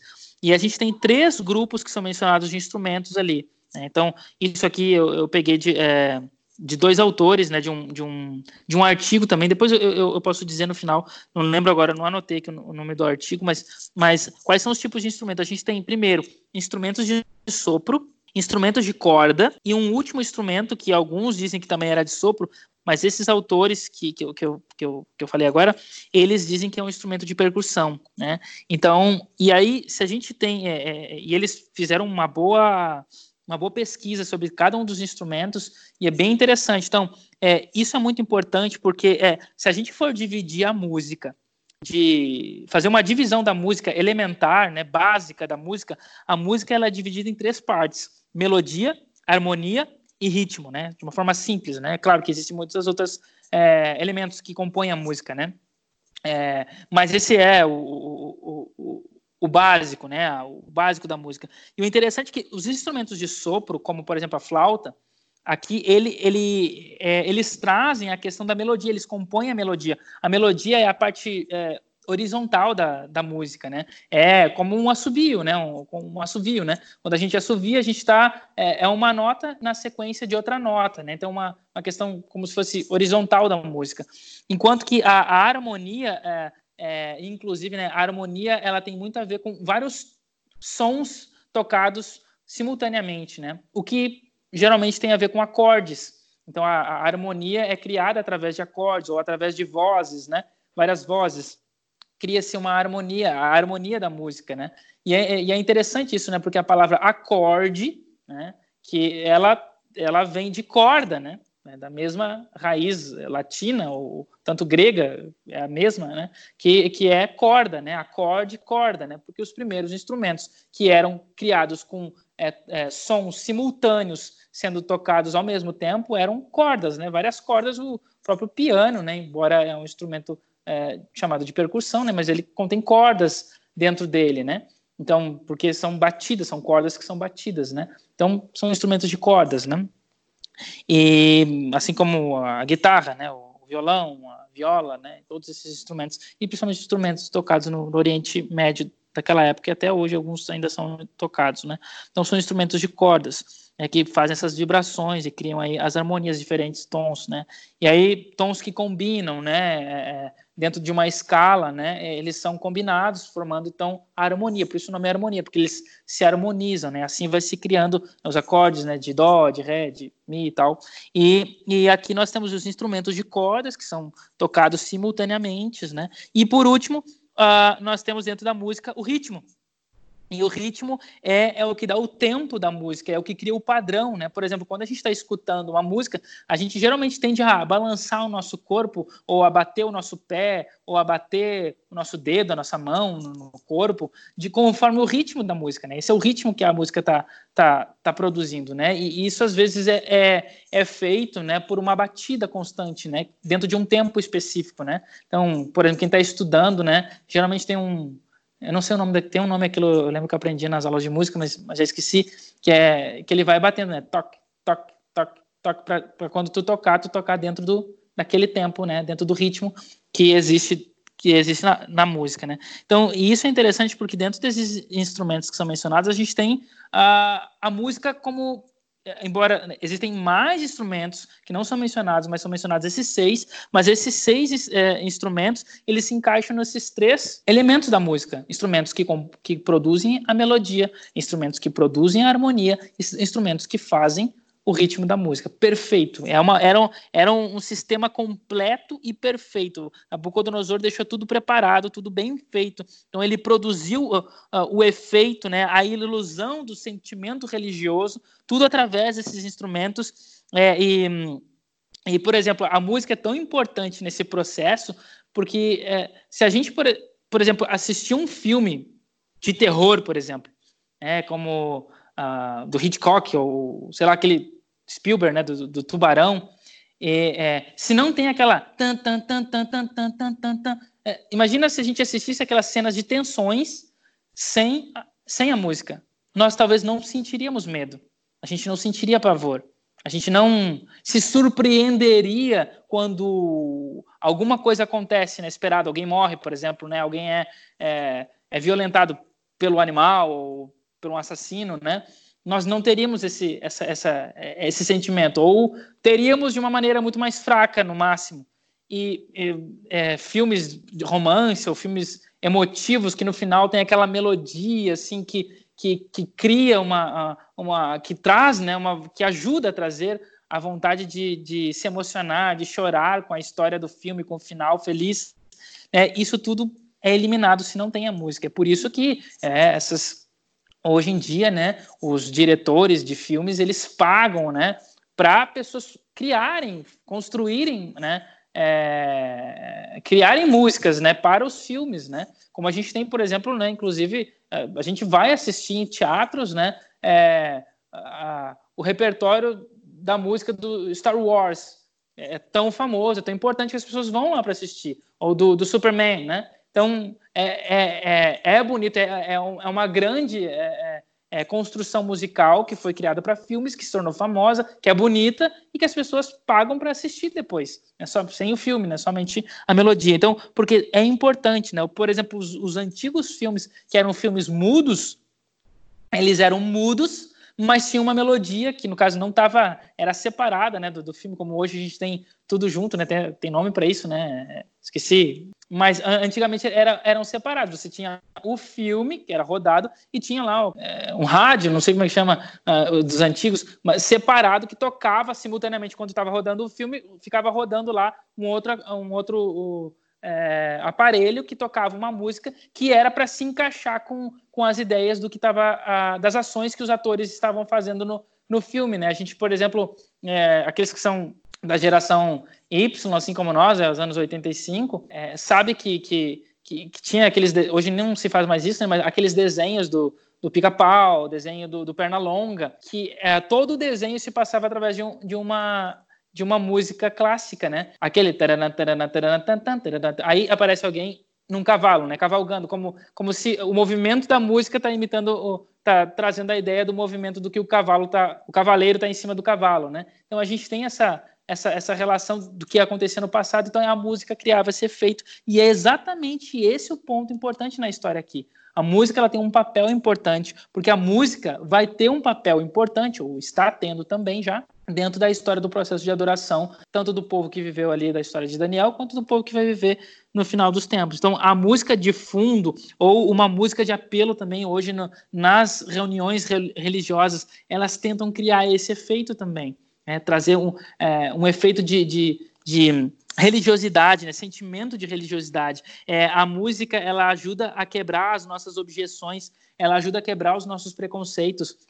Então, por exemplo, se eu assisto uma mensagem de um pregador durante um período de tempo, 30 minutos, por exemplo, uma hora, e eu ainda não fui convencido pelo que ele falou, né, aquilo que ele falou ainda não me convenceu, então geralmente o que, que os pregadores eles fazem, né, os palestrantes? Depois disso, eles colocam uma música impressionante, né, ou põem alguém para cantar de uma forma impressionante, que ajuda a quebrar uh, o preconceito nato, né, que as pessoas têm em relação àquilo que está uh, tá, uh, aquilo, aquilo que ele falou. E aí as pessoas então acabam tomando uma decisão, né? Elas tomam uma decisão porque quebrou os preconceitos. Isso é muito interessante. Tem um, um comediante é, brasileiro chamado Marcelo Adnet, e ele fez um vídeo que é chamado de Jingle Político. Não sei quantos já assistiram, é só colocar lá Jingle Político Marcelo Adnet, tem no YouTube. E aí, é, nesse, nessa, nessa sátira, nessa paródia que ele faz, ele imita aquelas músicas, ele, através de um jingle político que ele criou, ele imita a paródia, é, ele faz uma paródia né, das músicas é, das propagandas eleitorais do Brasil. E nessa letra que, dessa música que ele criou, desse jingle, ele descreve a verdade por trás da construção desses jingles. Como que esses jingles so, são, são construídos, que não é algo, ah, alguém faz lá aleatoriamente. Não, eles são muito bem programados e preparados. E cada cena que aparece do, do político em relação à música que está que tá acontecendo é tudo bem pensada e ele vai relatando isso na, na, na nessa música, nesse jingle crítico dele, né, que ele cria, e é muito bem bem feito. Eu acho que ele fez algo bastante assim, foi muito criativo e muito original. E numa parte dessa música diz assim, ó: Agora a música vai subir para te emocionar. E aí a música sobe,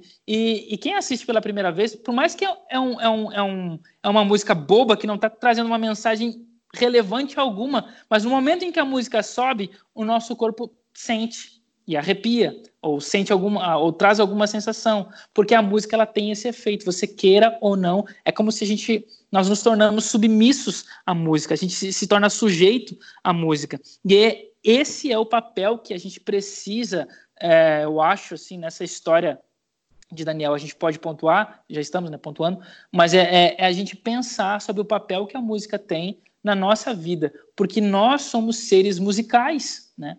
É, de, de alguma forma. A gente vive envolvido pela música, com música, né? E, e especialmente né, nos dias de hoje, né, por exemplo, eu vejo o tempo todo aqui viajando de ônibus, é difícil não achar alguém que não está com um fone de ouvido. E é a mesma coisa no Brasil.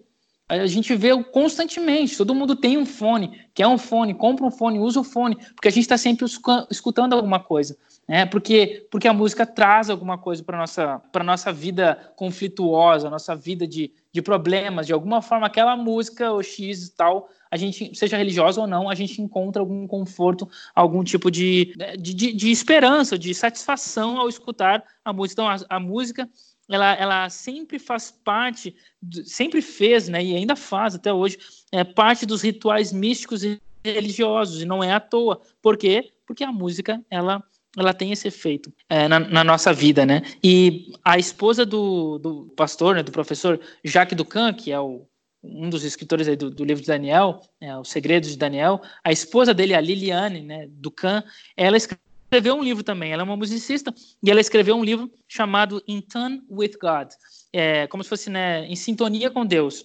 E nesse, e nesse livro, ela, ela faz uma relação entre a música e a adoração. Né? Ela, ela tenta é, explicar como que funciona ou, ou como né, através das escrituras bíblicas, né, essa é o principal ponto dela, é trazer da Bíblia a música bíblica em relação à adoração. Né, como que funciona a, a, música, né, a ciência da música em relação ao processo de adoração. E aí ela, ela, ela fala algumas coisas muito interessantes nesse livro. Por exemplo, ela menciona que a harmonia, que é esse segundo elemento que eu mencionei da música, é na harmonia que, que cria em nós sensações, por exemplo, de interesse, de expectativa, de tensão, né, ou de relaxamento. Né, e, e, eu me lembro, né, que uma vez estudando sobre isso, né, a gente tem ali, sei lá, um acorde é, simples, né, maior, é, ele sim, ele forma a música de forma normal, mas quando coloca a sétima, né, a, é, já cria a ideia de uma sensação, de uma expectativa, né? A quinta cria uma ideia de uma tensão, de uma coisa que preocupa, entende? Então a, a música, ela, a, a, nessas né, nessas mudanças da, da, harmonia, vai criando é, sensações, né? Vai formando no nosso uh, no escutar sensações diferentes. O ritmo, que é esse padrão que é colocado na música, ele está de acordo com, com, a, com a Liliane Ducan, ele está intimamente ligado à emoção. Então, o nosso corpo ele possui ritmo, como por exemplo o ritmo do coração, o ritmo da pulsação, né, do, do, do, sangue, o ritmo da respiração, o ritmo que os hormônios estão processando, nosso ritmo de comer, né, o ritmo de dormir. Existe, uh, né, como por exemplo quando eu viajei para cá para Jerusalém, é, eu lembro que os meus filhos, eu também, bem menos, mas os meus filhos sofreram mais com o chamado jet lag, porque mudou o ritmo do corpo, né? O relógio biológico foi alterado. É, náusea, é, sonolência durante o dia, essas coisas, porque mudou o ritmo. Então, a gente tem ritmo no nosso corpo, o nosso mundo é, é, é ritmado. É o ritmo do movimento do sol, da lua, é, o ritmo das águas, é, o, o, o, ritmo dos, do, dos ventos, tudo é ritmado. E nesse, nessa, nesse ritmo, então, é, é, é, parece que o ritmo, conforme a Liliane Ducan ela coloca no livro dela, ele é, é, é, o principal elemento dentro de uma música em relação à nossa emoção, mais do que a harmonia. É como se é, é, o nosso ritmo do corpo ele se harmoniza, ou se, ele se sintoniza com a música. E isso mexe com a nossa vida, isso mexe com o nosso pensar, isso mexe com o nosso sentir. E é, tão, é algo tão forte que pode ter um efeito sobre a nossa personalidade, sobre as nossas emoções, tirando o nosso controle e a nossa própria capacidade racional. E, e, e, isso não é algo ruim, na verdade. O ritmo, no caso, né, por alguns consideram, né, no passado, inclusive, é, se abominava, coisa de Satanás, o ritmo até hoje, né? Ah, um instrumento de, de tambor ali, de percussão, ah, isso aí é, é ruim, não é bom não pode ter, mas o ritmo faz parte da música. Essas, essas coisas, esses instrumentos que criam ritmo, eles fazem parte da música porque fazem parte do nosso corpo. Então, o ritmo não é ruim. O ruim é como a gente utiliza essas, esses, é, esse recurso da música, que é o ritmo, que ele pode ser usado, por exemplo, né, na marcha militar. Né, é, é quando o, o, os militares estão marchando, eles têm um ritmo é uma cadência, né? Que tem que ser cumprida. E aquilo ali cria um ritmo, cria uma música. E eles cantam, inclusive, músicas com base no ritmo que eles estão criando, sem instrumento algum, simplesmente batendo o pé no chão. E essa, isso causa neles, né, uma sensação de poder, porque de alguma forma nós, através do ritmo, todos nós nós somos absorvidos pelo movimento e pelo padrão monótono que tem esses ritmos, né? Ou que ou através de ritmos monótonos, né, e repetitivos. É como se a gente é, entrar, é como se nós entrássemos em transe, né? A gente fica em transe e a gente acaba perdendo a razão. E isso é perfeito no caso dos militares. Esse tipo de ritmo, esse tipo de transe que é criado e é, é, é feito de propósito, é, ele é, é perfeito para quem está prestes a matar ou para quem está prestes a ser morto. Então, tira da consciência que você vai matar um outro ser, o que é algo que depois se torna uma sequela de guerra, né? E também tira da consciência esse ritmo que eu posso morrer né, né, nessa guerra. Eu estou indo para a morte, não sei se vou sair vivo ou não. Né? Vou matar e não sei se vou se eu não vou ser morto também. Então, é, o ritmo é perfeito, porque ele cria essa, essa ideia de transe, transe, né? ele causa isso, né? e isso era utilizado, a gente vê na Bíblia, por exemplo, é, instrumentos como esse de ritmo sendo utilizados é, por Gideão, sei lá, por outros, é, exatamente para amedrontar, para criar efeitos emocionais no, naqueles que estavam ouvindo e naqueles também que estavam executando, né? e, e a gente tem isso em filmes também como é, Coração Valente, né? Então é, a questão do ritmo é, é perfeito, né, para criar essas coisas também. É, e isso, claro, é aplicável na adoração. É, porque porque a música em, por si só ela ela causa em nós, ela traz em nós por emoção. E isso é extremamente perigoso quando a gente utiliza a música puramente por emoção ou simplesmente para emoção. Nós perdemos a imagem daquele que nós representamos e e como eu disse antes, né, Deus que construiu o, o, mundo com ordem, ou seja, com razão, mas também com emoção, porque estava bom, ou não estava bom. A emoção de Deus é descrita na criação, mas ele vai criando com ordem, com, com perfeição, né? É, os dias estão relacionados uns com os outros, e assim também acontece com, conosco, né? Ou, ou, ou acontece com a gente hoje. Deve haver equilíbrio entre a emoção e entre a razão, porque a gente vive num mundo hoje que nós estamos é, buscando mais a emoção do que a própria razão. E essa é, busca pela emoção é porque, primeiro, nós não queremos pensar né? A gente não quer ser autônomo, a gente quer pensar o que os quer né, usufruir do pensamento dos outros.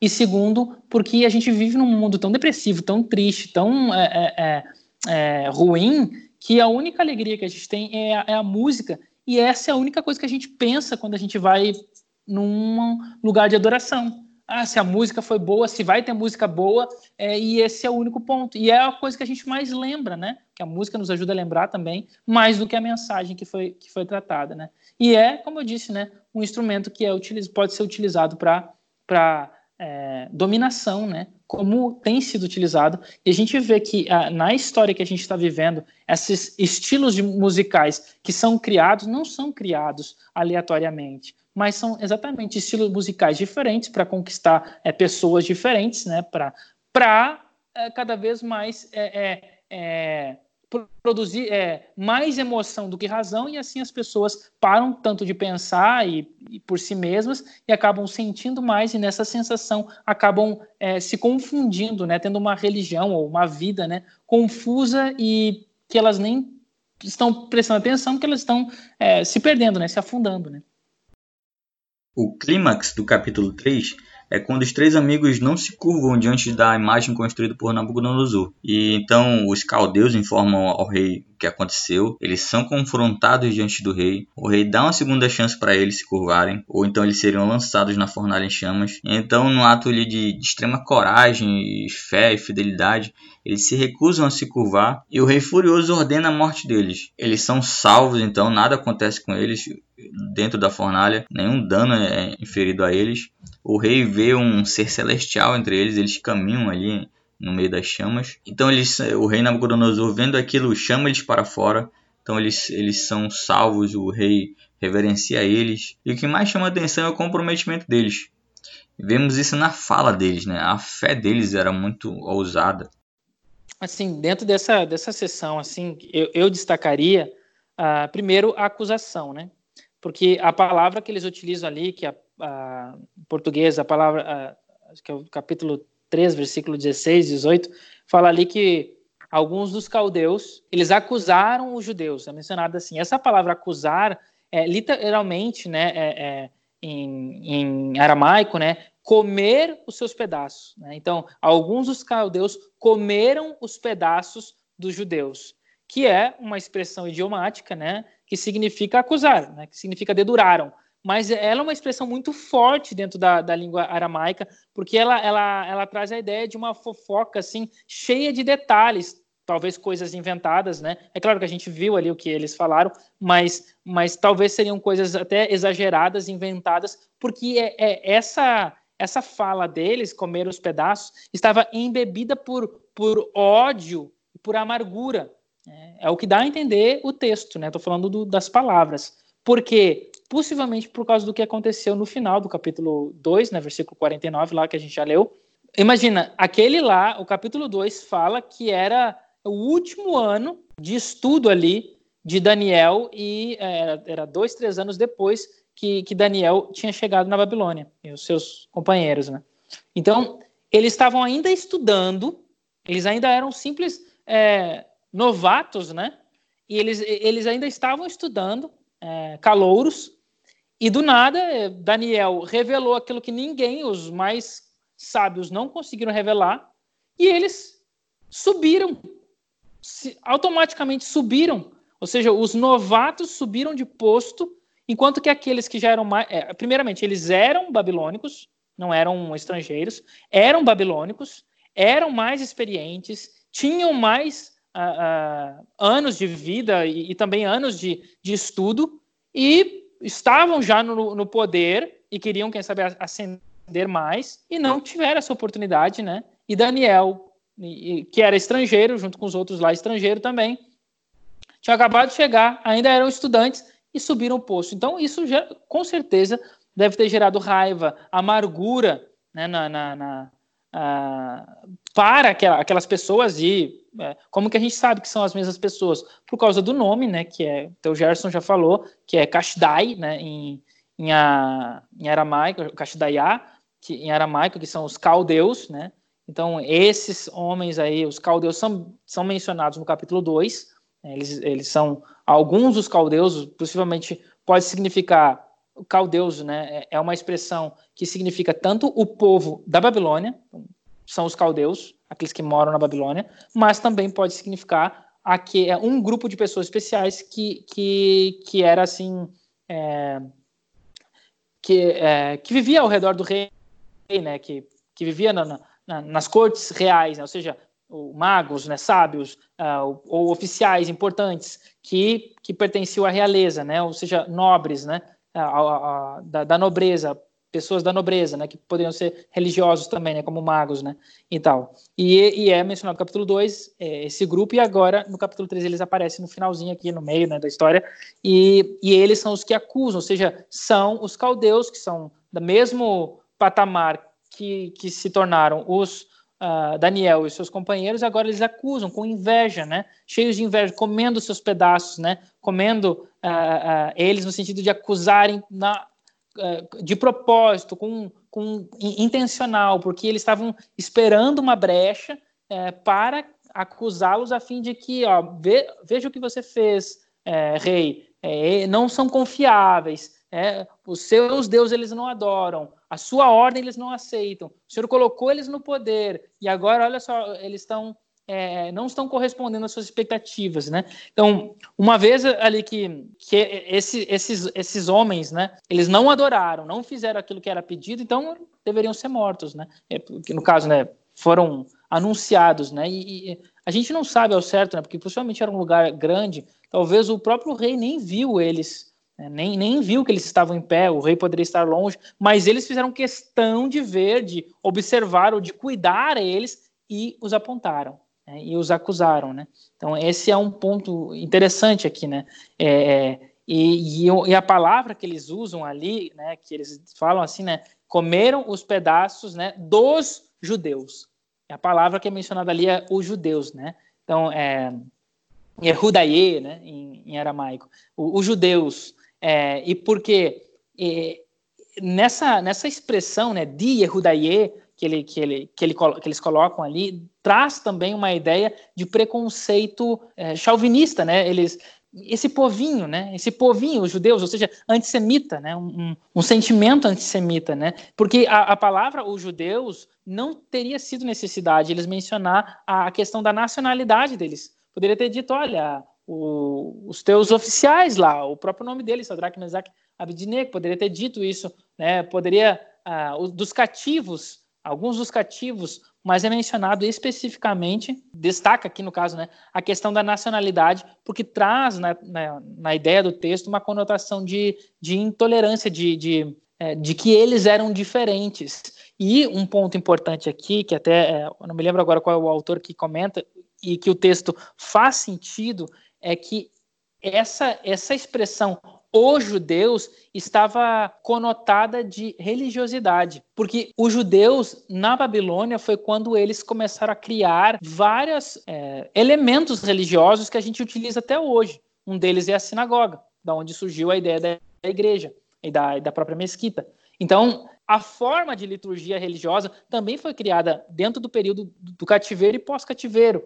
É, a, a questão dos textos, né, a formação do cânon, é, a forma de estudo, né, Torá, depois o, os profetas, muitas coisas foram criadas, as orações que os judeus utilizam até hoje. Então, eles, eles perceberam, os judeus, que eles erraram, é, que eles abandonaram, que adoraram outros deuses e por isso foram arrancados da terra. E na, nessa reflexão dentro da, do cativeiro, eles fizeram o contrário. Bom, vamos retornar aos mandamentos, observar o que, que os mandamentos falam e a gente vai retomar aquilo que a gente parou, né, para que a gente seja bendito por Deus novamente. E, e o próprio fato a gente vê no, vai ver no capítulo 9, Daniel tem o livro do profeta Jeremias. Então, uh, e ele fala nos livros, né?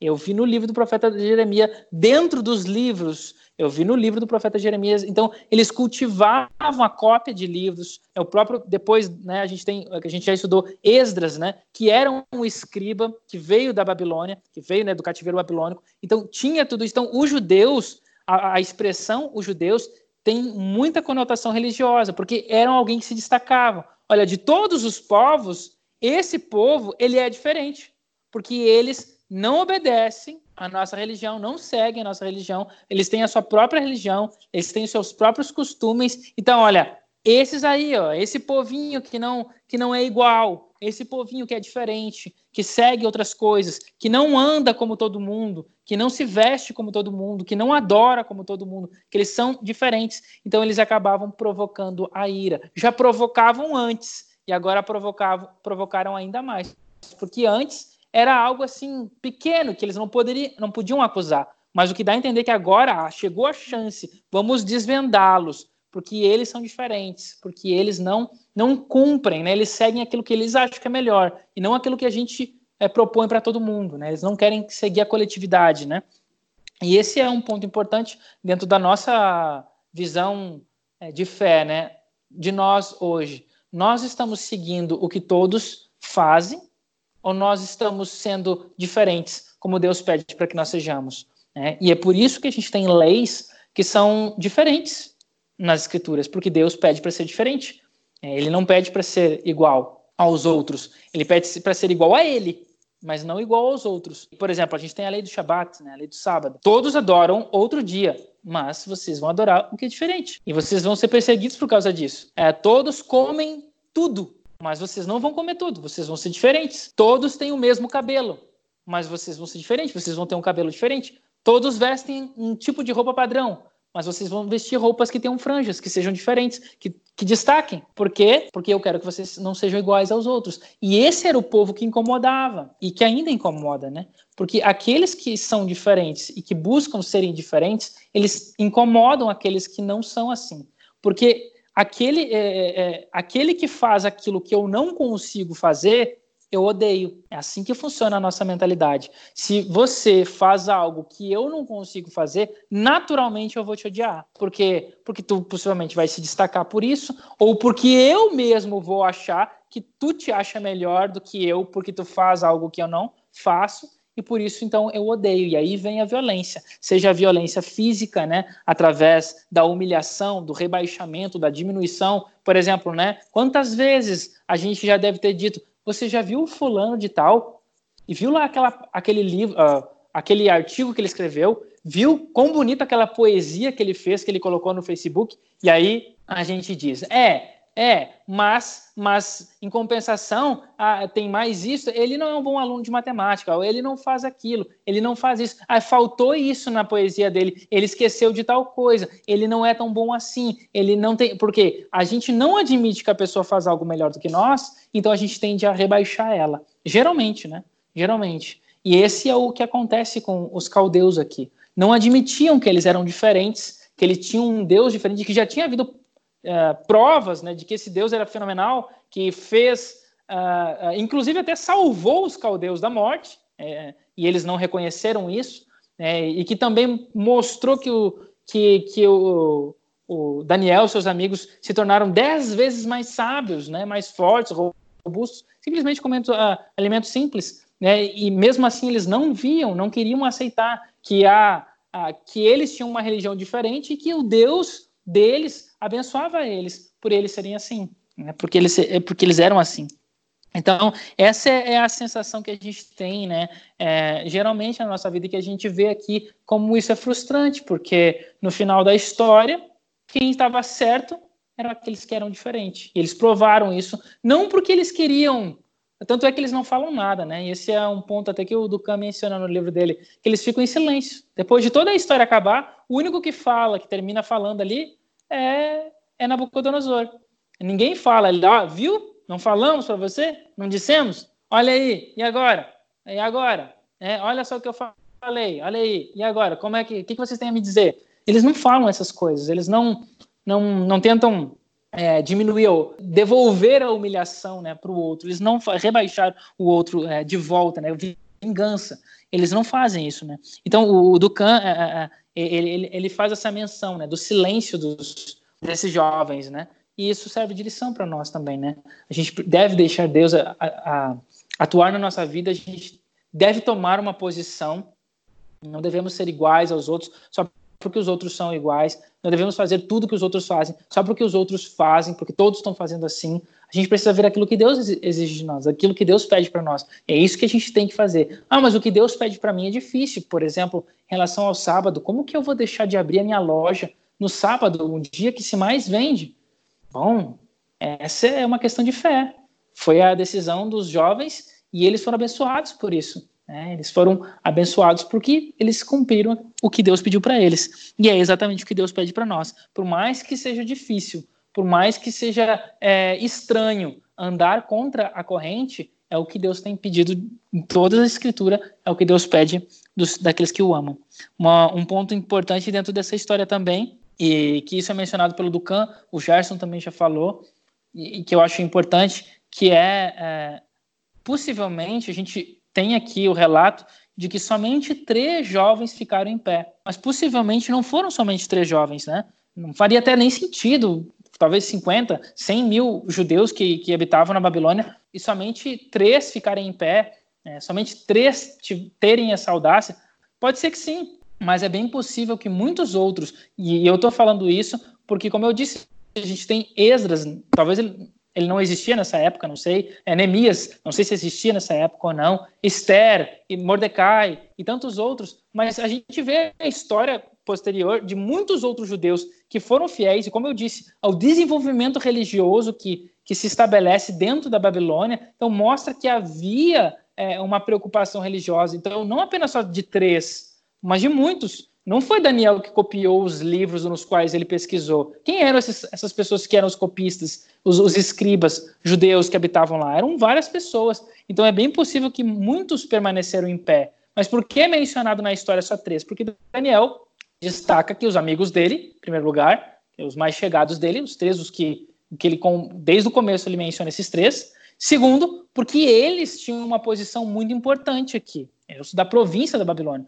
os líderes dentro da província da Babilônia. E também porque eram quem os caldeus estavam mais preocupados. Eles não, estavam preocupados com o resto do povo que era insignificante para eles. Eles estavam preocupados com aqueles lá que tomaram o lugar deles, é, que, que pegaram o lugar que deveria ser deles. Então eles estavam preocupados com isso. Então, é, e é esses que são, que são questionados, e é claro, Nabucodonosor aqui ele dá uma segunda chance, porque afinal de contas Nabucodonosor tinha investido dinheiro, investido tempo nesses jovens, treinando eles, porque né, dentro dessa perspectiva de domínio antigo, se instruía na, na, na sua própria cultura é, jovens de, de, uh, do povo dominado, a fim de depois colocá-los como os líderes do lugar onde tu dominou. Então, possivelmente tirariam Gedalias de lá e colocariam Daniel, ou o outro, né? Essa era a intenção. Ou em outras províncias eh, pertencentes ao território de Judá. Por quê? Porque eles foram pervertidos. Eles são judeus, mas que agora eu incuti neles a minha cultura, então eles vão me obedecer, eles vão ser obedientes. E assim eu consigo estabilidade né? e não vou ter motim né? dentro do do meu domínio. Então, essa era, essa, essa era o plano, né, a estratégia do, desse tipo de, de domínio. E aqui, então, Nabucodonosor faz isso, ele perdeu tempo com esses jovens e agora vou matá-los por nada. Não, eles ainda podem ser úteis, vou dar uma segunda chance para eles. Mas mesmo dando uma segunda chance, ainda assim, eles permaneceram convictos na posição deles, né? Eles permaneceram é, intactos, né, naquilo que eles que eles falaram desde o início, né? E, e, um, e um, ponto muito importante aqui para gente, a gente também considerar é que eles disseram assim, né? Então, eles dizem assim: se Deus quiser nos, nos tirar das tuas mãos, ele vai, se não, não. Né? Então, eles são bem convictos na fé dele, não é uma fé determinista como a gente vê hoje. É, eu determino que Deus vai fazer tal coisa na tua vida, Deus tem que fazer, Deus precisa, Deus vai fazer, sabe? É, e a gente fica frustrado quando Deus não faz na nossa vida. A gente, por exemplo, né, ah, eu vou fazer tal coisa, tipo um jejum, sei lá, ou não vou ir em tal lugar, é, para que Deus me dê tal coisa sabe? Para que Deus seja obrigado. E se ele não me der, no final das contas, eu fico decepcionado. Então, ah, quer saber? Esse Deus não vale a pena ser seguido. É, é o que acontece geralmente conosco. É, e, e, não é o que, o que acontece aqui na história. Eles não, eles não negociam com Deus. Né? Eles, eles, não, eles não esperavam. Imagina, Deus tem um, um leque de coisas que poderia ser feita ali para salvá-los. E eles não esperavam que alguma coisa pudesse ser feita. Mas eles sabiam, Deus pode. Por quê? Porque Deus fez isso lá no Egito, Deus fez isso é, com Abraão, Deus fez isso com José, Deus fez isso é, com o povo de Israel em toda a história dele, é, Deus fez isso com Davi. Então, se Deus quiser, ele pode fazer conosco. A história de Jó, né? Se Deus quiser, ele pode fazer conosco. Mas se ele não quiser, paciência. Nós vamos permanecer firmes com a nossa, com a nossa posição. E essa, esse é um ensinamento é, primordial para nós hoje né, para que a gente aprenda como que funciona a fé, como que funciona o nosso relacionamento, como deve funcionar o nosso relacionamento com Deus. É uma fé baseada em princípios, não é uma fé baseada em negócio. Eu não tenho que negociar com, com, com Deus. Eu tenho princípios, eu acredito nesses princípios e eu sigo os princípios a despeito das consequências que eu terei ou não e a despeito das, é, das bênçãos, né, dos resultados positivos ou negativos que eu terei no futuro. Se eu vou ter, por seguir determinadas determinados princípios, determinados dogmas, né? É, eu vou ser abençoado ou eu vou ser amaldiçoado, vou ser perseguido por pessoas, vou ser acusado por uns, vou ser menosprezado, humilhado. Não importa. Não importa que eu vou permanecer seguindo esses valores, a despeito se eu vou ter recompensas ou é, provações, né? Então, e, e, e, também, obviamente, a gente dentro dessa história é possível que, que muitos judeus também não não não ficaram em pé, né? Se ajoelharam. É bem possível, é óbvio que sim. Né? Então, muitos se conformaram com a situação, né? Não foram é, não pensaram por si mesmo. Dentro da história, a gente vê que, apesar disso, sempre há um remanescente. Igual a história de Elias, né? Ainda tem 7 mil, né? ainda tem um grupo, de todos os milhares, ainda existe um grupo que permanece fiel. E essa é a chamada né, a teologia do remanescente. Né? Noé era o remanescente da época dele, Abraão. Então, a, essa teologia do remanescente que é dito assim, né, a teologia do remanescente, são aqueles que, que são aqueles que, que sempre, sempre é, dentro do, do, do, que é comum, né, do que, do que todos estão fazendo de errado é, em relação ao que Deus pede, eles permanecem fiéis. Então assim foi, por exemplo, Noé nos dias dele era o remanescente de todos, Abraão na época dele, José entre os irmãos, né? A, a tática satânica é sempre destruir o remanescente, porque porque o remanescente é a porta pela qual o Messias virá. Então essa é a, é a ideia, né? Então qual é a porta? Vamos destruir a porta, né? Elimina a porta, né? Para que o Messias não passe por essa porta, ou seja, ele não tenha condições de chegar ou a profecia não seja cumprida, né? Então a gente vê isso, por exemplo, em relação a Abel. Abel era aquele que, que era o remanescente da época dele, né? Era, era o que mantinha a verdade, enquanto que Caim já havia perdido, né? É, na sua personalidade. E o que, que aconteceu? Para tentar destruir o remanescente, é, sentimentos satânicos se apoderam de Caim, ele, com ódio do irmão, que pensava diferente, que era diferente, a mesma intolerância, ele, ele mata o irmão. Depois, a, a, a violência que rodeava a terra, da mesma forma, é, ou Noé ia ia se tornar tão violento quanto os contemporâneos dele, ou ele morreria e só haveria gente violenta, porque não haveria mais alguém que é, invocasse o nome de Deus. Então, qual é a estratégia satânica? É engolir aqueles, uh, engolir o mundo? Né? engolir todos aqueles que, que amam a Deus ou que, que seguem a Deus através é, da violência, né? através aqui, né, da, da, da corrupção moral, né? da corrupção é, da personalidade, da, da verdade, né? E, e assim também, né, em outras histórias, né, o povo no Egito também foi tentado ser destruído, é, jogado no, no, no, Nilo. Então, é, a ideia é de sempre destruir o remanescente, destruir aqueles que ainda é, contêm traços da verdade, né, ou contêm a verdade. E essa, a, e essa estratégia satânica, então, é destruir a porta pela qual o Messias vai passar ou passaria.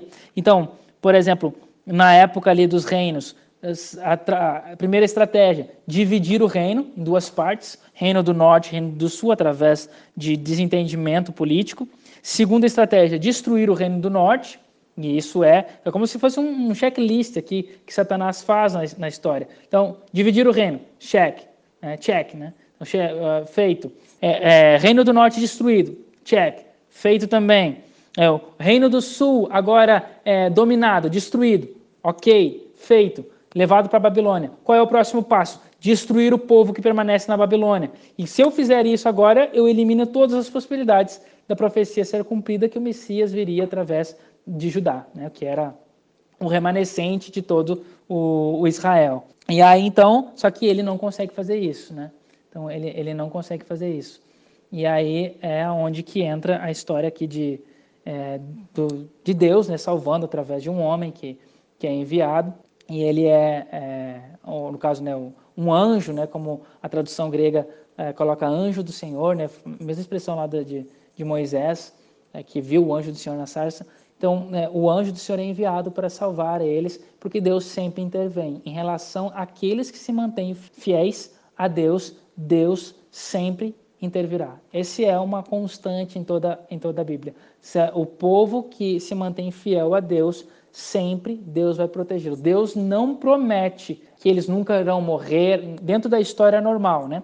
Dentro da história regular, a nossa história, a história é, Olam Hazé, né, esse mundo. Então Deus não promete que a gente vai viver para sempre. Deus não promete que a gente não vai ter problemas, que a gente não vai ter doenças, que a gente não vai ter sofrimento. Isso ele não promete, mas ele promete que a gente que ele vai estar conosco em todas as situações, mesmo que a gente passe por problemas, ele está conosco. E essa é a, a, a temática do salmo mais famoso, que é o Salmo 23, que diz, né? O Senhor é meu pastor e nada me faltará. Então, é, é, na ideia do texto, Davi não está dizendo que eu nunca vou ter nenhum problema porque Deus é meu pastor. Não, é porque apesar dos problemas que eu tenho, eu não sinto falta de nada porque Deus é meu pastor, Deus está comigo. Ele me acompanha, eu, eu sinto que Ele está comigo. E Ele, em algum momento ou outro, Ele vai me ajudar. Né? Seja fisicamente ou seja miraculosamente, como é o caso desses jovens aqui. Então, eles não esperavam por um milagre, mas um milagre aconteceu. Mas também a gente sabe de muitas pessoas na Bíblia que não aconteceu milagre nenhum, como é o caso de João Batista, por exemplo. Ele não é amado por, por Yeshua.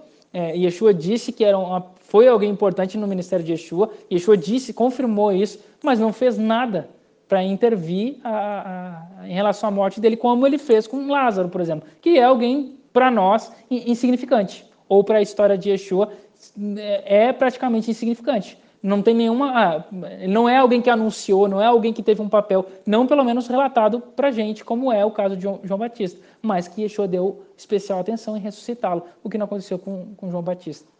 E também a gente pode listar outros, né? o próprio Daniel é, é libertado da, da, da cova lá dos leões, mas ele morre no final. Ele é dito: você vai morrer e tal, mas descansa, Daniel, porque o teu dia chegará. Então, Jó também teve, é, foi salvo por Deus, mas morreu. Né? Esses jovens também morreram. Então, é, Deus promete que vai estar conosco. E muitos outros foram salvos, né? não de uma forma miraculosa, mas de uma forma simples, como é o caso da história de Esther, né? de Mordecai. Deus atua na história sem aparecer de uma forma teofânica, né, de um grande milagre, uma grande presença, uma grande manifestação é, é, miraculosa. Então, é assim que Deus age na nossa vida e que a gente precisa entender também, né, que essa é a forma como Deus nos salva. Ele está conosco, Ele está junto de nós, mesmo que a gente não veja, né, mesmo que a gente não perceba por causa dos problemas da vida, a gente precisa ter consciência de que Deus nos ama, que Deus está conosco. Então, a mesma tática é, que Satanás utilizou e que é, na época né, para destruir o remanescente, ou seja, para destruir aqueles que, que são a porta pela qual o Messias irá passar, a mesma tática Satanás utiliza hoje conosco. E isso precisa ser bem claro para a nossa, nossa vida, porque a forma como Deus tem para se revelar ao mundo, ou seja, a forma, a porta pela qual Deus uh, passa para que o mundo o conheça como ele verdadeiramente é, como ele verdadeiramente pede nas Escrituras, somos nós.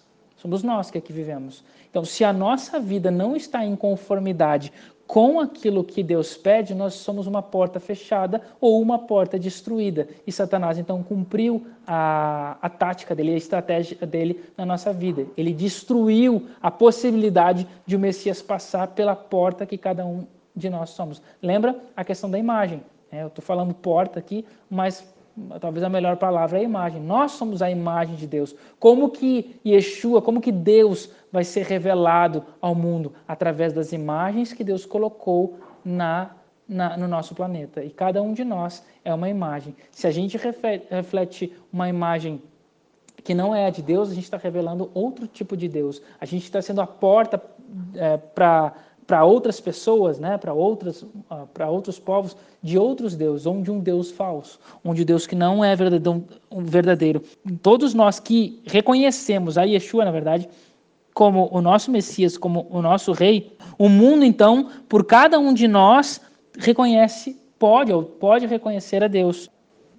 Portanto, então, nos destruir fisicamente ou principalmente, né, a, mentalmente, emocionalmente, foi e ainda é o foco satânico, a fim de que o Messias não venha ou não seja reconhecido no nosso tempo. Portanto, cada um de nós, assim como foram aqueles jovens, eles foram uma porta, ou foram uma imagem, eles representaram a imagem de Deus para aqueles que não conheciam a Deus. Eles abriram as portas para, para que o Deus dos céus fosse, fosse reconhecido por aqueles que não, não o conheciam ainda. Assim também nós hoje somos portas ou somos imagens pela qual, pelas quais Yeshua pode passar e assim todos aqueles que vivem ao nosso redor podem reconhecer, podem ver quem ele, quem ele de fato é. Quando nós verdadeiramente é, reconhecemos o nosso Deus como, é, como o Deus da verdade através do cumprimento dos seus mandamentos, das suas ordens, das suas regras, conforme ele estabelece nas suas escrituras. Que Deus nos abençoe e que assim, onde quer que a gente estiver e, onde, e quando quer que nós uh, estivermos, a gente possa estar representando a Deus como esses fiéis jovens nos dão um exemplo é, que eles seguiram, assim nós tenham, também venhamos a seguir.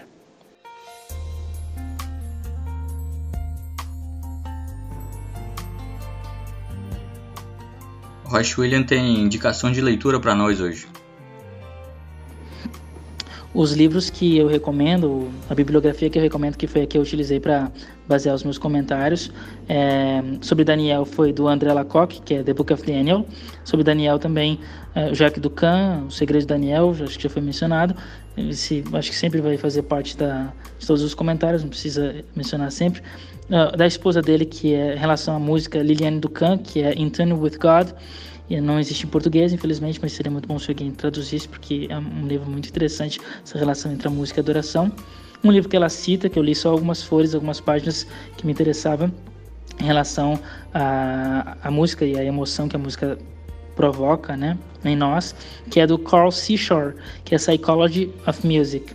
E hum, esse livro também ele fala sobre essa relação da, da psicologia da música, né? Como a música mexe com o nosso psicológico, com as nossas emoções. Ela cita isso no livro, né? Eu achei interessante, fui pesquisar e aí dei uma lida na, em algumas páginas muito, muito, muito legais. E hum, algum, alguns artigos, um deles é o que está no, no comentário do Donald Wiseman, The Book of Daniel, também um comentário sobre o Daniel, só que não, não é comentário assim de verso por verso, tá só algumas partes. Tem um artigo que é do Mitchell e Joyce, não sei o primeiro nome deles ali, mas R. Joyce e, e, e alguma coisa Mitchell. E o, o, nome do artigo é The Music and Instruments in Nebuchadnezzar's Orchestra. Então seria né, os instrumentos musicais na orquestra de Nabucodonosor. Então ela, é, eles né, é, citam é, é cada praticamente subtítulo do, do artigo é um é um, é um desses instrumentos, ele disseca ali a origem do instrumento e tal, é, como ele era utilizado, enfim, né, o nome dos instrumentos também são de nomes de vários é, é, línguas, né, especialmente de é, da língua grega, a maioria deles, é, inclusive o último, né, que acho que é symphony, symphony, alguma coisa que tem a ver com sinfonia, uma palavra cognata nossa em português. Então, é um artigo interessante e o artigo do William Shea, né, que fala sobre os documentos, na qual ele avalia os nomes dos, dos oficiais que aparecem nesses documentos, né, tentando fazer uma comparação é, com os personagens que aparecem no livro de Daniel. Claro que são os nomes relativos né, em, em acadiano, e também uh, que ele fala sobre a questão lá da, nos documentos né, das, das rebeliões que, havia, que aconteceram na época de Nabucodonosor. Então é, um, é bem interessante. O nome é Daniel 3, é, Extra Biblical Text and the Convocation on the Plain of Dura. Então esse artigo está tá disponível na internet, no Google, peguei lá, só coloquei o uh, nome porque, porque já tinha sido citado por alguém, eu queria ler o artigo, então só coloquei no Google, quem colocar está lá disponível na, na Universidade Andrews então, no arquivo deles está tá disponível no Google. É, hoje foi um pouco mais extenso, mas valeu cada minuto. Eu fico feliz também, eu fico muito feliz quando eu encontro alguém que fala que ouve o podcast. Né? As mensagens que nós recebemos através das redes sociais do BBT, o pessoal de comunicação que passa pra gente. Se você chegou até aqui, eu te convido a compartilhar nosso podcast. Continue ouvindo, continue mandando mensagem pra gente do que achou, do que gostou, do que gostaria de ouvir também, que, que passou batido da gente, a gente não comentou. Ouça, continue ouvindo, continue compartilhando no nosso podcast. Nós estamos na sua plataforma de streaming preferida. Spotify, Deezer, Google, Apple, Castbox. Compartilhe também esse conhecimento com, com a sua classe da Escola Sabatina, com seus amigos, com seus colegas, com seus familiares. E nos siga também nas redes sociais você pode procurar por BBT Manaus no Instagram, Facebook e Twitter. Deus abençoe a todos e Shabbat Shalom.